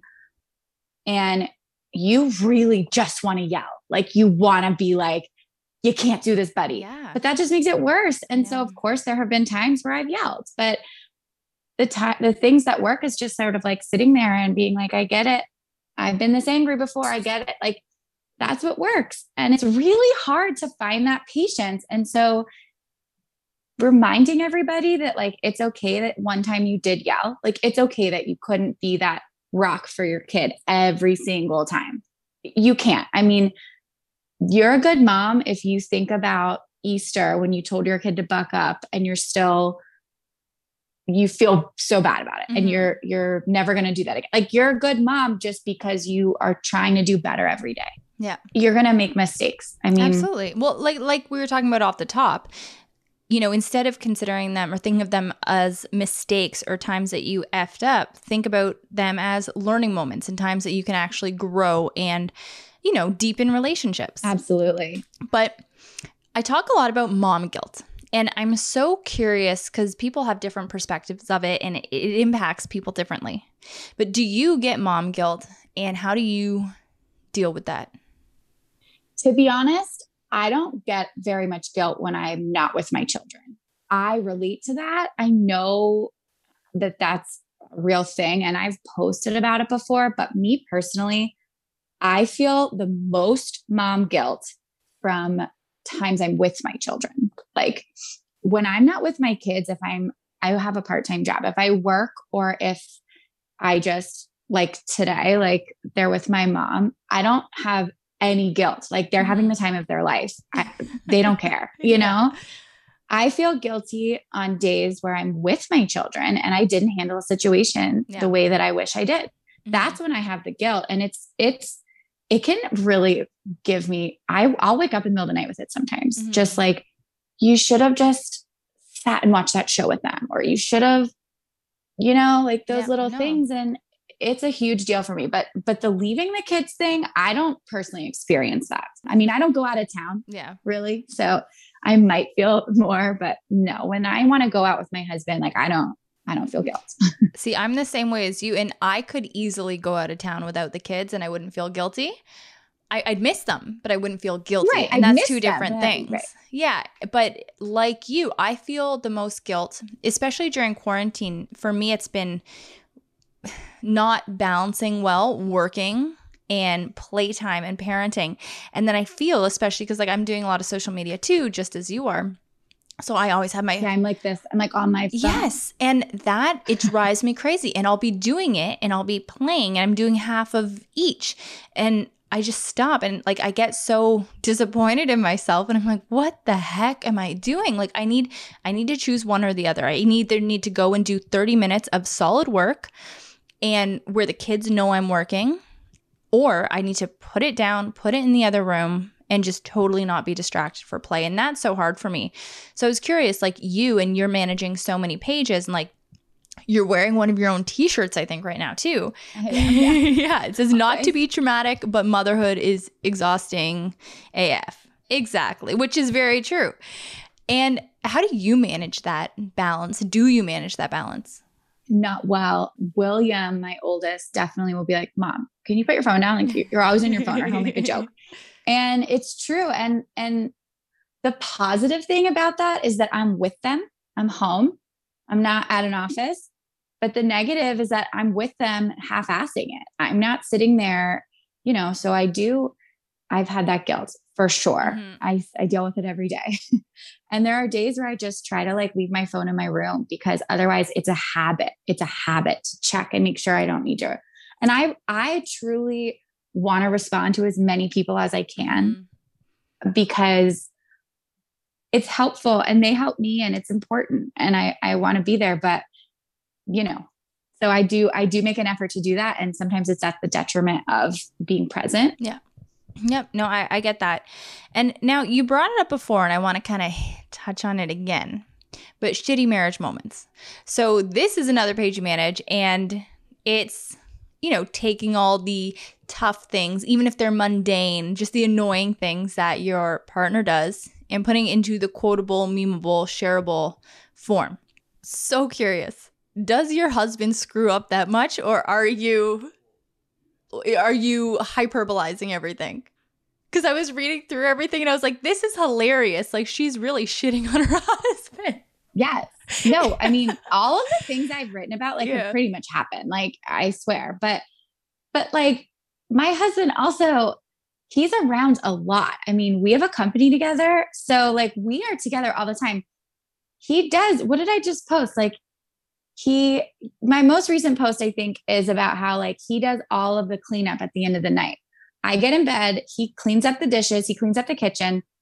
Great like he does a lot of stuff. He's Of not like yeah. absent. He's absolutely an equal parent and he wasn't always but since being starting our company and like covid and all that he's absolutely equal. I mean my Mhm. middle child like had a meltdown this morning because i was driving him to camp and not his dad. Like he loves his dad.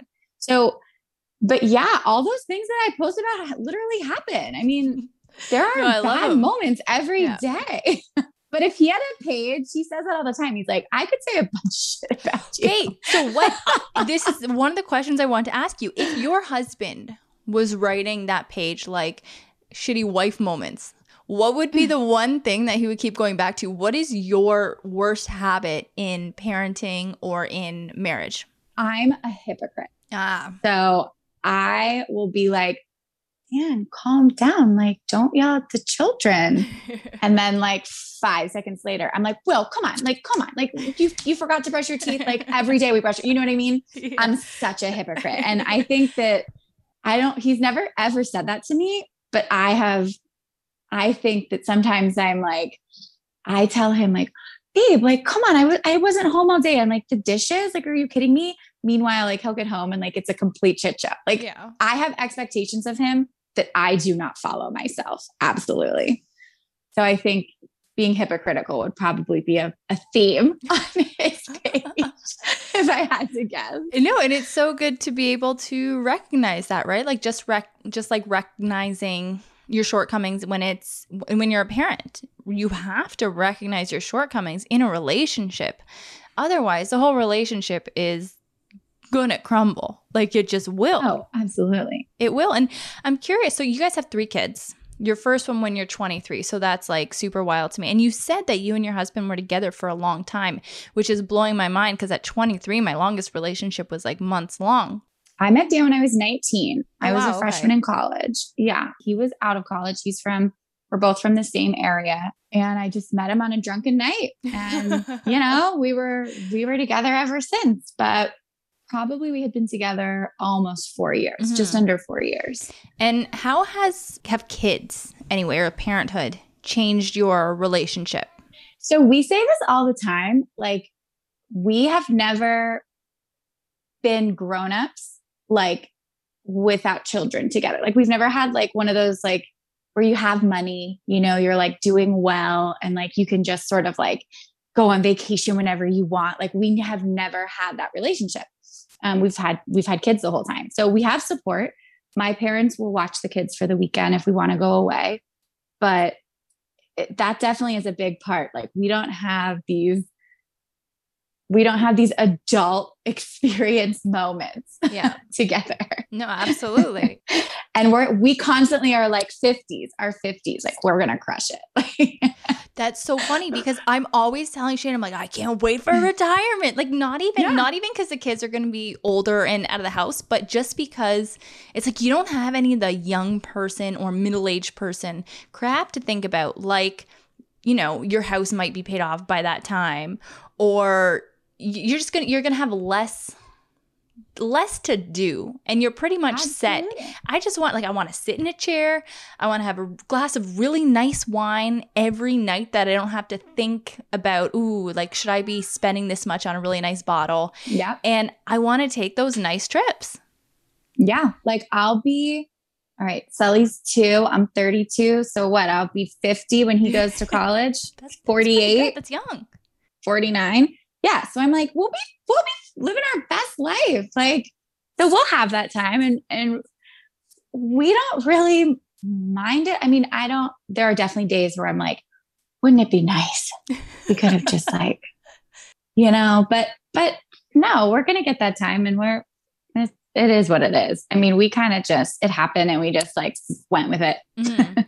My husband's super laid back and I'm not, but he is. So that helps me. He's got to be considering the amount you you talk about on shitty marriage moments. He's got to be laid back. I mean, if he wasn't laid back, you guys would be divorced already. but oh my god i get so many comments of like really a lot of hate and and and i went on that page specifically i mean i just try to be funny and i wonder if people don't quite understand like what my name is shitty marriage moments like i am not positive marriage moments that's not the name of the page like the point is to make fun of like the funny moments it I hope people don't think that that's all it is, but I mean, it is what it is. Well, They're I- strangers. I don't really care. Yeah, and a, a key word in that I think that people might be missing is moments. That's not the whole day. That's not the majority of time. These are moments that happen that everybody has. And if you say you don't have them to some degree, well, you're full of it. And I don't believe You're you. full of it. Yeah. And just because my husband like fucked up that morning when he told me I could sleep in and then he like didn't get the kids ready to go in time. Like that doesn't mean he's not an equal partner. Like I get these messages like, why are you married to him? And I'm like, I really didn't convey that well. Like it was just a Mhm. he had a bad moment. All right, Annalise, we're just going to take a quick break and let our listeners know that we are supported by Seedlip, the world's first distilled non alcoholic spirit. First and best. best. Oh my gosh, the best. It's crafted without alcohol, sugar, or calories. And Seedlip spirits solve the dilemma of what to drink when you're not drinking, whether it's for the night, the month, or forever. Because as a non drinker, it never feels good when your only options are water, sodas, or sugary mocktails. But now you can skip the booze without feeling left out when it comes to your social life. And they're just fun and refreshing to make with zero consequences. And you know the consequences I'm referring to, right? Hangovers? Yes. So, whether you prefer punchy citrus flavors, aromatic spices, or savory herbs, Seedlip offers a drink for every drinker. It's crafted using bespoke process, and each of Seedlip's three variants, which are Spice 94, Garden 108, and Grove 42, are alcohol free and have their own unique flavors, which pair perfectly with just a splash of tonic, like we did tonight. But you can also make more complex cocktails, like the ones that you'll find in the Seedlip cocktail book or on Instagram at seedlip underscore NA. So head on over to seedlipdrinks.com or .ca and use the promo code ThisFamilyTree10 for 10% off of your favorite non-alcoholic spirits. This is available in Canada and in the US, and again, that is seedlipdrinks.com and ThisFamilyTree10. And back to our interview with Annalise. What's the secret sauce? So for you and your husband, what is your secret sauce to, you know, always kind of reframing things and ending up on the same page and making sure everything's cool? Like what's your secret sauce to a happy marriage, I guess? Um, our secret sauce to a happy marriage is my husband just goes along with it. He he rolls with the punches. Like he does not I can't egg him on. Like Right. if I'm in a fighting mood, you can't fight with him. He's not going to fight with you. Like he's just like, all right, whatever, you know. And he'll tell me, he will tell me like when I'm wrong, like occasionally if it's really important. But no, he just he doesn't he doesn't care. He just laughs. I mean, he it's funny. He thinks this is great. He loves these pages. He laughs at those. Like sometimes he'll comment. has he ever has he ever like gotten in a fight with a commenter like a negative commenter or anything like that? Like does he ever I mean, maybe I don't think so. That doesn't. That's not like him. Like he, he's confident in himself, and he really is. My friends literally call him Saint Dan. Like they do. Like he is so calm. He's so patient. He plays like he's great. Like people call him that, and it pisses me off to no end because, like, yeah, no, like fuck you. Like, what do you mean? he's he's not perfect, but like he knows he's a great husband and father and he can take it. He can Yeah. take it.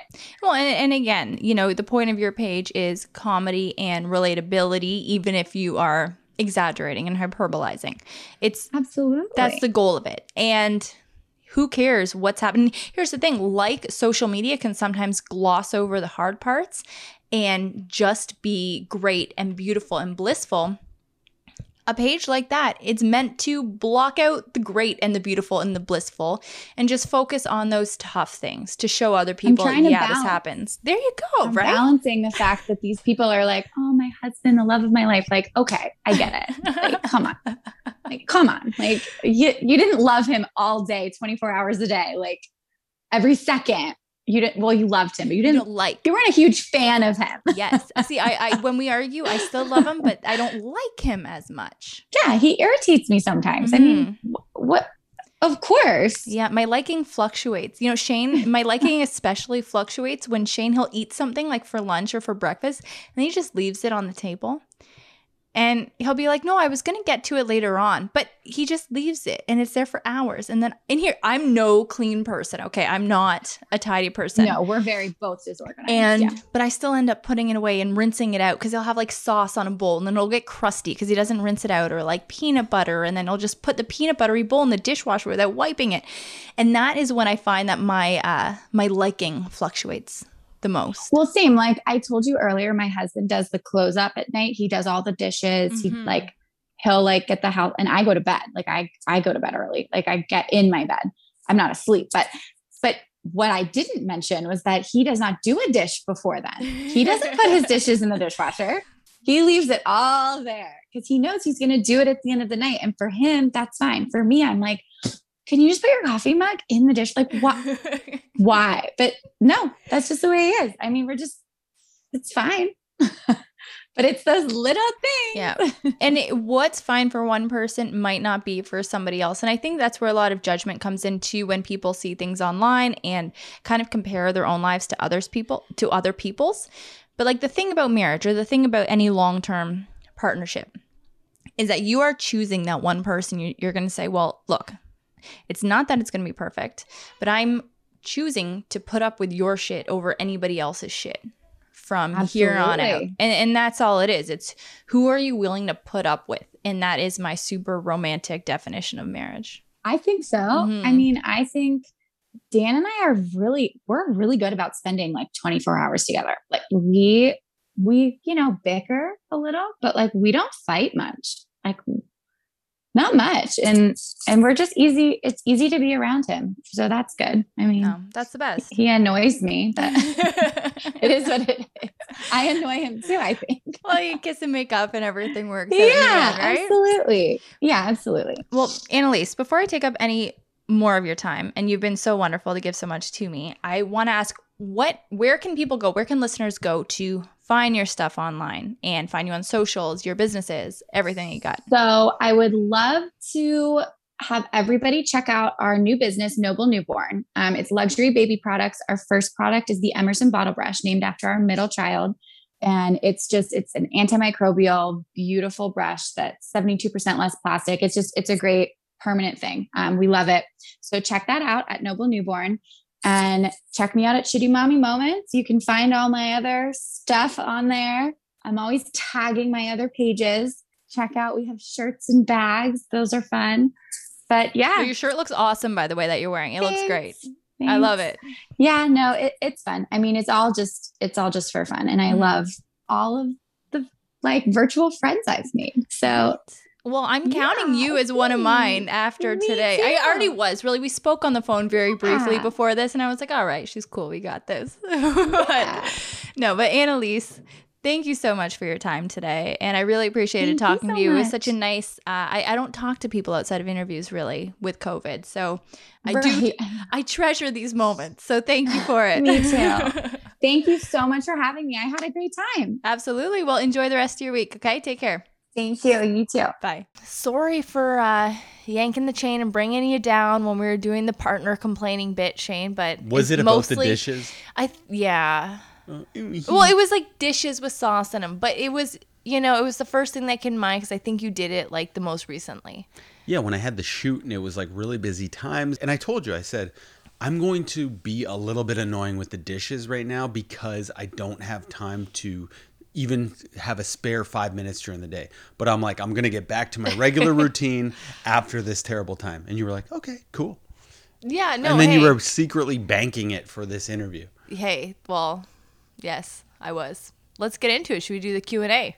What's a Q&A? The Q and A segment at the end. Oh, the, the mailbag segment? So now we're changing the name of the segment? No, let's This- get to the mailbag. Let's, this is the listener mailbag section where Alex answers questions that you, the listener, have submitted. She usually does some research. Sometimes she doesn't need to, but most of the time, I just sit back and take it all in and chip in my two cents if I need to. And this is kind of an exciting one. The questions this week were pretty funny, and I got to hear from a lot of people who don't typically write in, and that made me so happy. So, if you are a listener, if you haven't written in before, um, I usually ask on Fridays. So, check on Friday, check on Saturday, and write in if you can. I would love to hear from you. I'm ready to laugh. All right, so the first question. As a childless listener, but a cat mom, I'd love to know how you guys got your kitty. So, we actually don't have the kitty right now. She gone. She's my parents have her. Uh, although maybe we'll get her back after Shane's fight with my mom. Not fight, disagreement. We're gonna have your mom and I are gonna have a cat fight if that cat comes back. no, but it was it was so much, and our house was just so crowded. And my parents, um, both of their animals have recently died, and they I think just were really missing that companionship. And then we had a really full house, so they offered to take the cat when we were gone. Where were we? In uh, Prince Edward County, I think, for a few days or at the cottage or something. And uh, then when we got home, my dad was like, "So Alex, how about we uh, just keep her?" And then that just happened. And we, I mean, we see my parents all the time, so we still see her every day. But we got the cat originally from the SPCA, uh, so an animal shelter when she was about two years old for my grandmother, for my mom's mom. And my mom's mom loved her so much. However, and she had it for many years, when she went into um, care home, uh, she couldn't take the cat with her. So Shane and I took the cat Daisy, and she she was our cat ever since. Okay, next question. It seems like the girls are great at the lake. Do you have any tips? So this was pretty vague. Like I don't know if this writer's question writer uh, meant like our, they seem pretty good with the swimming or just with like cottaging in general. So I figured we'd stick to swimming. So I mean, they're not great. I think they're both very, they like having fun in the water. I think Lucy is very confident in the water to a degree. She's not confident in her swimming ability yet because she hasn't had lessons, but she's very confident playing in it. And if she falls, I think from the time she was a year old, she's been confident falling in the water and getting herself back up without getting freaked out. And that just comes from playing in it. And Shane and I did a lot of research early on about whether we should have her wear water wings or a life jacket if she's being supervised in shallow water. And we kind of came to the conclusion that no, because we didn't want to give her a false sense of security in the water. But is there do you think there's anything else that we've done or anybody around us has done that have that has helped kind of that confidence? I just think some kids are water babies and some aren't. Yeah. Like I'm a water person. I think you inherit that. I'm not a great swimmer, but I'm a person who likes to get in the water and chill. so sometimes people equate like, oh, he's a water man. Like he'll he'll be a good swimmer. No, I just plop in the water and chill there for hours. Yeah. Yeah. See, but we have good swimmers in the family. I'm a good swimmer. My mom's a great swimmer. And so I feel like Lucy will become a good swimmer. And since she has that confidence already, but she gets she gets real nervous when the water gets deep. So it's gonna be weird to teach her. It's gonna be tough, I think. Anyhow, next question. What are your two highs and a low for the week? Okay, the high was for sure winning the argument with your mom. the the low, the two lows was No, you need two highs and one low, Shane. This is a positivity thing. Oh, one low. Okay, so the one high was okay, winning the argument with Lorna. The next high was getting home from the cottage because Lou was not happy in the car and sh- it just felt like this is going to take forever. There was a motorcycle accident on the road, like a terrible motorcycle accident. And it, although it was only a three and a half Yeah. hour ride, it felt like eight hours. And we had to pull over probably every 40 minutes so Lucy could take a number two on the side, side of the road. Because again, she was sick, right? So it was like she was pooping constantly. Oh, and the other high was Lucy took poops uh, in her potty and named all of them and tried to make a family, like a poop family. So she's like, there's Nona, there's Jaja, there's Grandpa, there's Grandma. And it was very cute. Yeah, like she didn't like physically take them, but she was like kind of constipated, so she was like pooping pebbles. And then when she was done, she got up and she just said, "Look at my poop family," and then named everybody. But she had everybody in the family except for Grandpa. So then she said, "I gotta sit down and try to make a Grandpa," and then she did, and it was very funny. And my low was watching both AirPods hit that water. That's that lows. watery grave. Now, okay, the the first AirPod hitting was actually the biggest low because when the second AirPod hit, it was almost comical because it was like, Yeah. how is this even possible? Only Alex could do this. Mm-hmm. This is funny, and I love her for doing this in a way because it's so you. Well, you're welcome. But my two highs and a low. So my first high was it was just being outside all week, being out, outside with the kids, not specific, but it was just so fun to be playing all week. The secondly was drinking with my parents and just having so many great nights. You know, hanging on the boat with them, going just the, the atmosphere was great. Your dad took us on one epic boat ride. Oh my which was gosh. highlight. Oh, that was amazing. Yeah, like a sunset cruise. Just listen to Post Malone and yeah. but uh, out. my low was being sick. That it was just horrible, and like it came in waves, and I'd be feeling good, and then I'd suddenly be struck by feeling absolutely terrible and useless. And I do notice as this podcast goes on that I do sound sick, only because it's hard to speak a lot. Mm-hmm. So that it must be because I can't breathe out of my nose. What are your go-to two truths and a lie? Truthfully, I have never been asked this, so I have not been asked it once nevertheless enough times to have a go-to thing to say so i had to sit there and think of something so shane guess my two truths and a lie okay i went on a date with a playboy vice president i had my appendix removed i've gone swimming with sharks Okay, you didn't have your appendix removed, and the other two are true. yes Of course. i thought appendix might be so I innocuous know, that I but you tried you. Tried so hard to keep a straight face with that that it was obvious. Even if I didn't know you, and that Playboy story comes up more than I'd like. To. You'll never guess. He he ran Playboy. Yes, he was the head. He wanted me. Oh, of course. It's just a whole Rolodex of stories of men who have wanted Alex. Gotta keep Shane uh, on his toes. Okay, let me. Now, do I think of two truths? Yes, if you can. I was five three in grade 9 Mm-hmm. I was the goalie on my grade nine water polo team, Mm-hmm. and I had a treehouse in my backyard growing up. You did not play water polo. I did not. All right, so there are uh, brand new, not go to uh, two truths and a lie. Okay, next question. This person does not have a question. They say, I look forward to the pod every week. Alex, your laugh is infectious, and my little one laughs every time you do without fail. What? Thank you for what you do. So, super sweet message. And this is a new question writer. Like, this person really took charge this week and wrote a lot of questions, and I, I loved that. Uh, and so glad that you listen with your little one. And uh, if they pick up bad word, do not blame me. Well, now I'm worried because anytime you're howling, that classic infectious laugh is usually because I've said something quite inappropriate. like, No, no, no. I think we're good. Mm. But anyhow, next question.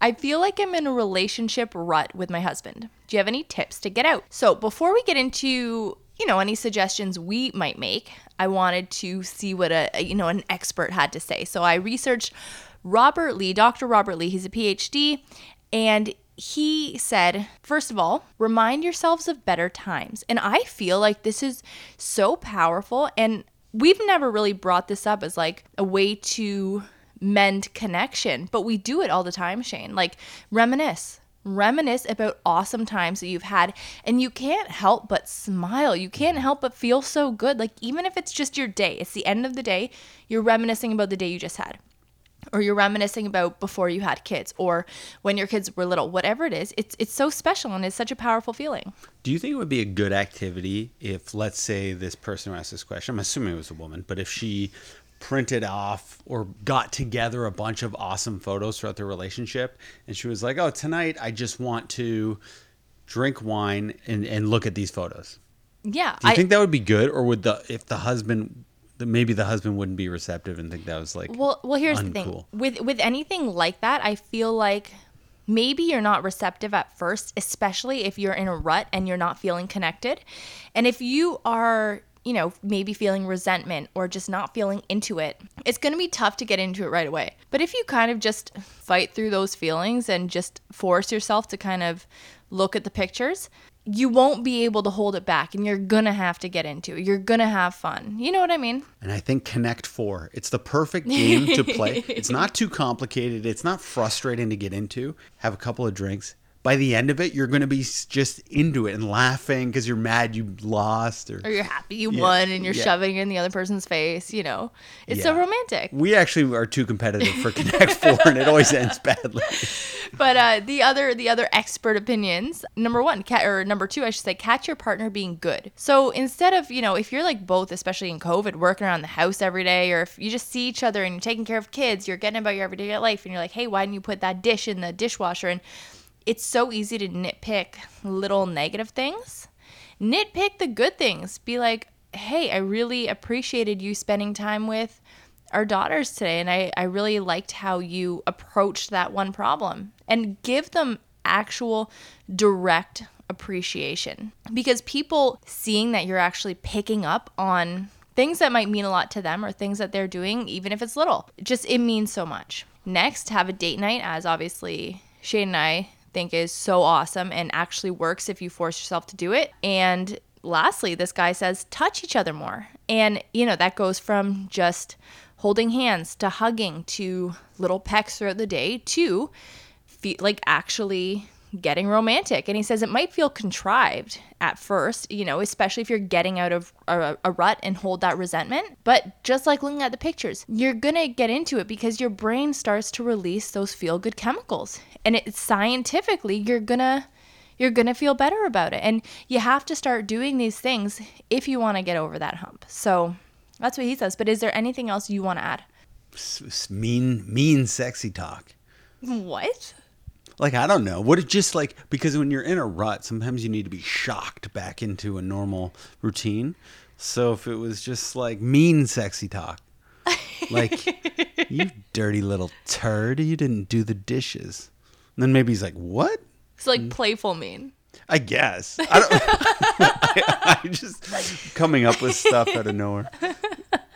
Well, you dirty little turd. Why didn't you just say massage night? Because I think that's a really good way to integrate touch, especially if you don't want it to feel contrived. Like you're not, you both don't have to be doing something at the same time. Like one person gets to lay there like a potato and get massaged.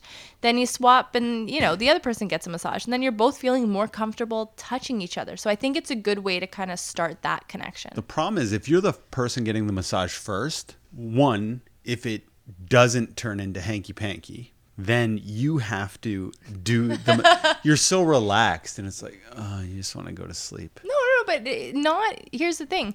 I'm not saying that this massage night has to turn into hanky panky. I'm just saying I'm to start re- rebuilding that Listen me, physical connection. It, it can cause resentment. So you're you're the first person getting the massage, and you're like, ah. And then you just want to go to sleep, and then it's like, now it's my turn, and it's like, what? I was just relaxed, and now it's like, and now I got to do work. Or you start getting the massage, and it turns into hanky panky, and then the other person's like, oh, I never got a massage, and then they're Ah. angry. I, I guess it could go that way too, Shane. So whatever. Figure out what's best for you. Do that. But there are some good pro tips in there. Anyway, the next non-question. I saw you guys at the park and I felt like a creeper because I recognized y'all. Should I have said hi? Absolutely say hi. We're lonely. We only talk to each other. We would appreciate a hi. We would appreciate people in real life that appreciate our podcast saying hi. Because to us, everything is uh, virtual. So say hi for sure. Next question. How did Shane propose? This might have been asked before, but I want to hear a love story. I didn't propose. It was more of a well, I guess I proposed the question. Well, or, it or is that called pose the question? You posed the question, or you proposed the idea during a conversation. Yes. So we had a few drinks. We were at a fun getaway for your birthday. Mm-hmm. And I just said, Oh, we should get married. And then you said, Yeah, we should. And then we popped open a bottle of champagne and we're very happy. and then we talked about it the next day. It's like, Oh, was that real? Was or was it were we serious last night? And it was like, Yeah, I was serious if you were serious. That's my that's my Alex that's my Alex imitation. Blah. Well, and then Shane, I was like, "Well, when do you want to get married? Like next year?" And Shane was like, "No." He's like, "Let's just let's just get married now. Like let's just do it." And then I was like, "Oh, I guess I guess that does just take care of you know the whole waiting problem, and let's get married now." So we got married three months later. But you were still in that mode where you wanted to play a game, so you were like, "But I have to go away this summer for Blight." I thought I was I was still planning on going away to teach overseas. but knowing you now, it's like I know you would never do that. You, in a way, were just testing me to see what I would say. And I was like, "Oh, you're gonna go away on a trip like a, a few month weeks long? before our wedding?" You're like, "Yep, I can do it both. yeah, No, but I actually I can do it both." I love that phrasing. Yeah, and then I think about like when you have three months to plan a wedding, and what we had, I think, 125 people for dinner, mm-hmm. and you have three months to plan that. Like the month before the event happens, you're running around like a chicken with your head cut off, just trying to get everything finished and trying to get food down. Like it was, it was Yeah, we had no wedding planner. no, it was crazy. Anyhow, next question. Do you think Emily Ratajkowski deserves the backlash she got for the way she held her baby? So, if you haven't seen this picture, Shane, I'm going to refresh your memory right now. I'm going to show you the picture. So, Emily posted a picture of herself holding her baby. And she's holding the baby very awk- awkwardly in she's in a bikini. And I, I think just first and foremost the prime directive of this photo was not to be like look how maternal i am. It's it's look how great i look here. And she's trying to hold the baby off to the side i think to showcase her bod which is great. However, do I think, because she got some pretty nasty backlash actually. And I think while it's fine to look at and be like, oh, that baby looks so weird in that position, it's not worth actually getting upset about. Like, I don't think she did anything wrong. And a picture happens so quickly. Like, I've had lots of pictures with the mm-hmm. kids where they look so uncomfortable. It's, they happen so quickly and I don't think she deserved any of that. I've also had photos where the kids looked super uncomfortable and super weird. Like I have this Oh. one where Betty it's so funny. It's like I'm holding Betty, but her head, like she's putting her head down like to go to sleep kind of because she was a newborn. But it looked like and I had my my hand like gently caressing her head, but it looked like You look like Liam Neeson just cracked a bad guy's neck in half. you know, I, I look like I'm cracking her neck in half. And the thing is, like, she was fine and she was safe and she wasn't uncomfortable for her. It looks weird in a picture. So that's the thing. It's like anything can look weird. Are we there? Do we know if the kid's okay? No. So you, you can't comment and you can't get mad at something like that. I think it's And I a waste feel of like time. Mm-hmm. I feel like if it was a man with a sweet bod, he wouldn't have been ridiculed as much. No, It's I just agree. like a mother should know how to hold a child. And for a man, it would almost be funny. Be like, look at Arnold showing off his six pack holding the kid like that. I I know I totally agree. So yeah, stop stop getting at other moms because that's it's stupid. Next question. Where's one place you've traveled that you think everyone should go at least once in their life? Mine's easy. I'll say Greece. 100%. The islands do it. It's like a dream. Like it is like a dream. I think you have to go to Hawaii just to say you've been. Yeah. If I in your whole life you're not going to have gone to Hawaii, I don't know. It's just a vibe. It's a, it's a thing. It's the music. It's the atmosphere. It's a place. When I think of a vacation, I think of Hawaii. Mm-hmm. No, I agree. I agree. Uh, so the next question Would you have guests or experts talk about parenting in blended families? I would absolutely love to, and I, I think Shane would too. So into that. And now that we know that there is a want for that, I can totally, totally look for somebody to ask about those things. And if you have anything specific that you want me to ask about, please feel free to message me about it. Shane, do you believe in UFOs? If you don't believe in a UFO, something's wrong because all that means is unidentified flying object. It could be a weather balloon from China. Yes, I believe there are those things. But here's the thing: Do you believe in alien UFOs? there has to be, right? There has to be. It's Do you believe that they're here, though, babe? here? Probably not. Like, but NASA has been like, yeah, there's probably been alien activity. Oh, I maybe they've flown through just to scope some things, but I don't think they stayed. If mm. there's if they if they're here now, I think we would know. See, there's a few people that I could be like alien in a human body type situation. No, you just love the movie Men in Black. Yes, but Shane, I can guarantee it. I can guarantee you think back in your life. There's one person in particular I'm thinking of, and I am not even going to say the person's name on this podcast, but this person was a, in a leadership role and just not like a normal human. Didn't do anything like a normal human. From it, it was it was odd. What would be the odds that aliens just happen to have that ability from your favorite movie? Well, to- maybe the movie got it from somewhere, Shane. okay, next question. And final question. If somebody asked you to write a list of who you love the most, how far down the list would you get until you named yourself? And I found this to be such an interesting question because it's not something that I ever really had thought about. But if you asked me that question, I wouldn't I wouldn't think to name myself. I'd name everybody else I knew and I wouldn't even put myself on the list. And knowing now where the question leads, I still don't know. I don't know what I do. Yeah, if I if if someone was just like write a list down Mm-hmm. of the people you love, and I, I wouldn't even think that putting myself was an option. Mm-hmm. But if I knew I was an option, I think I'd put myself number one. Yeah, as you should. Yeah, but I I, I would because I'm like, oh, I kind of am my best friend in a way. Well, here's the thing self love is so important because then the relationships around you can't really flourish until you have a good relationship with numero uno. We Yeah. said that weird with numero uno, right? It's No, like a love hate thing. Like if I do something that uh, like I, I can be way too hard on myself, Mm-hmm. and if I do something I shouldn't, I'm like really hard on myself. But I forgive myself too. Mm-hmm.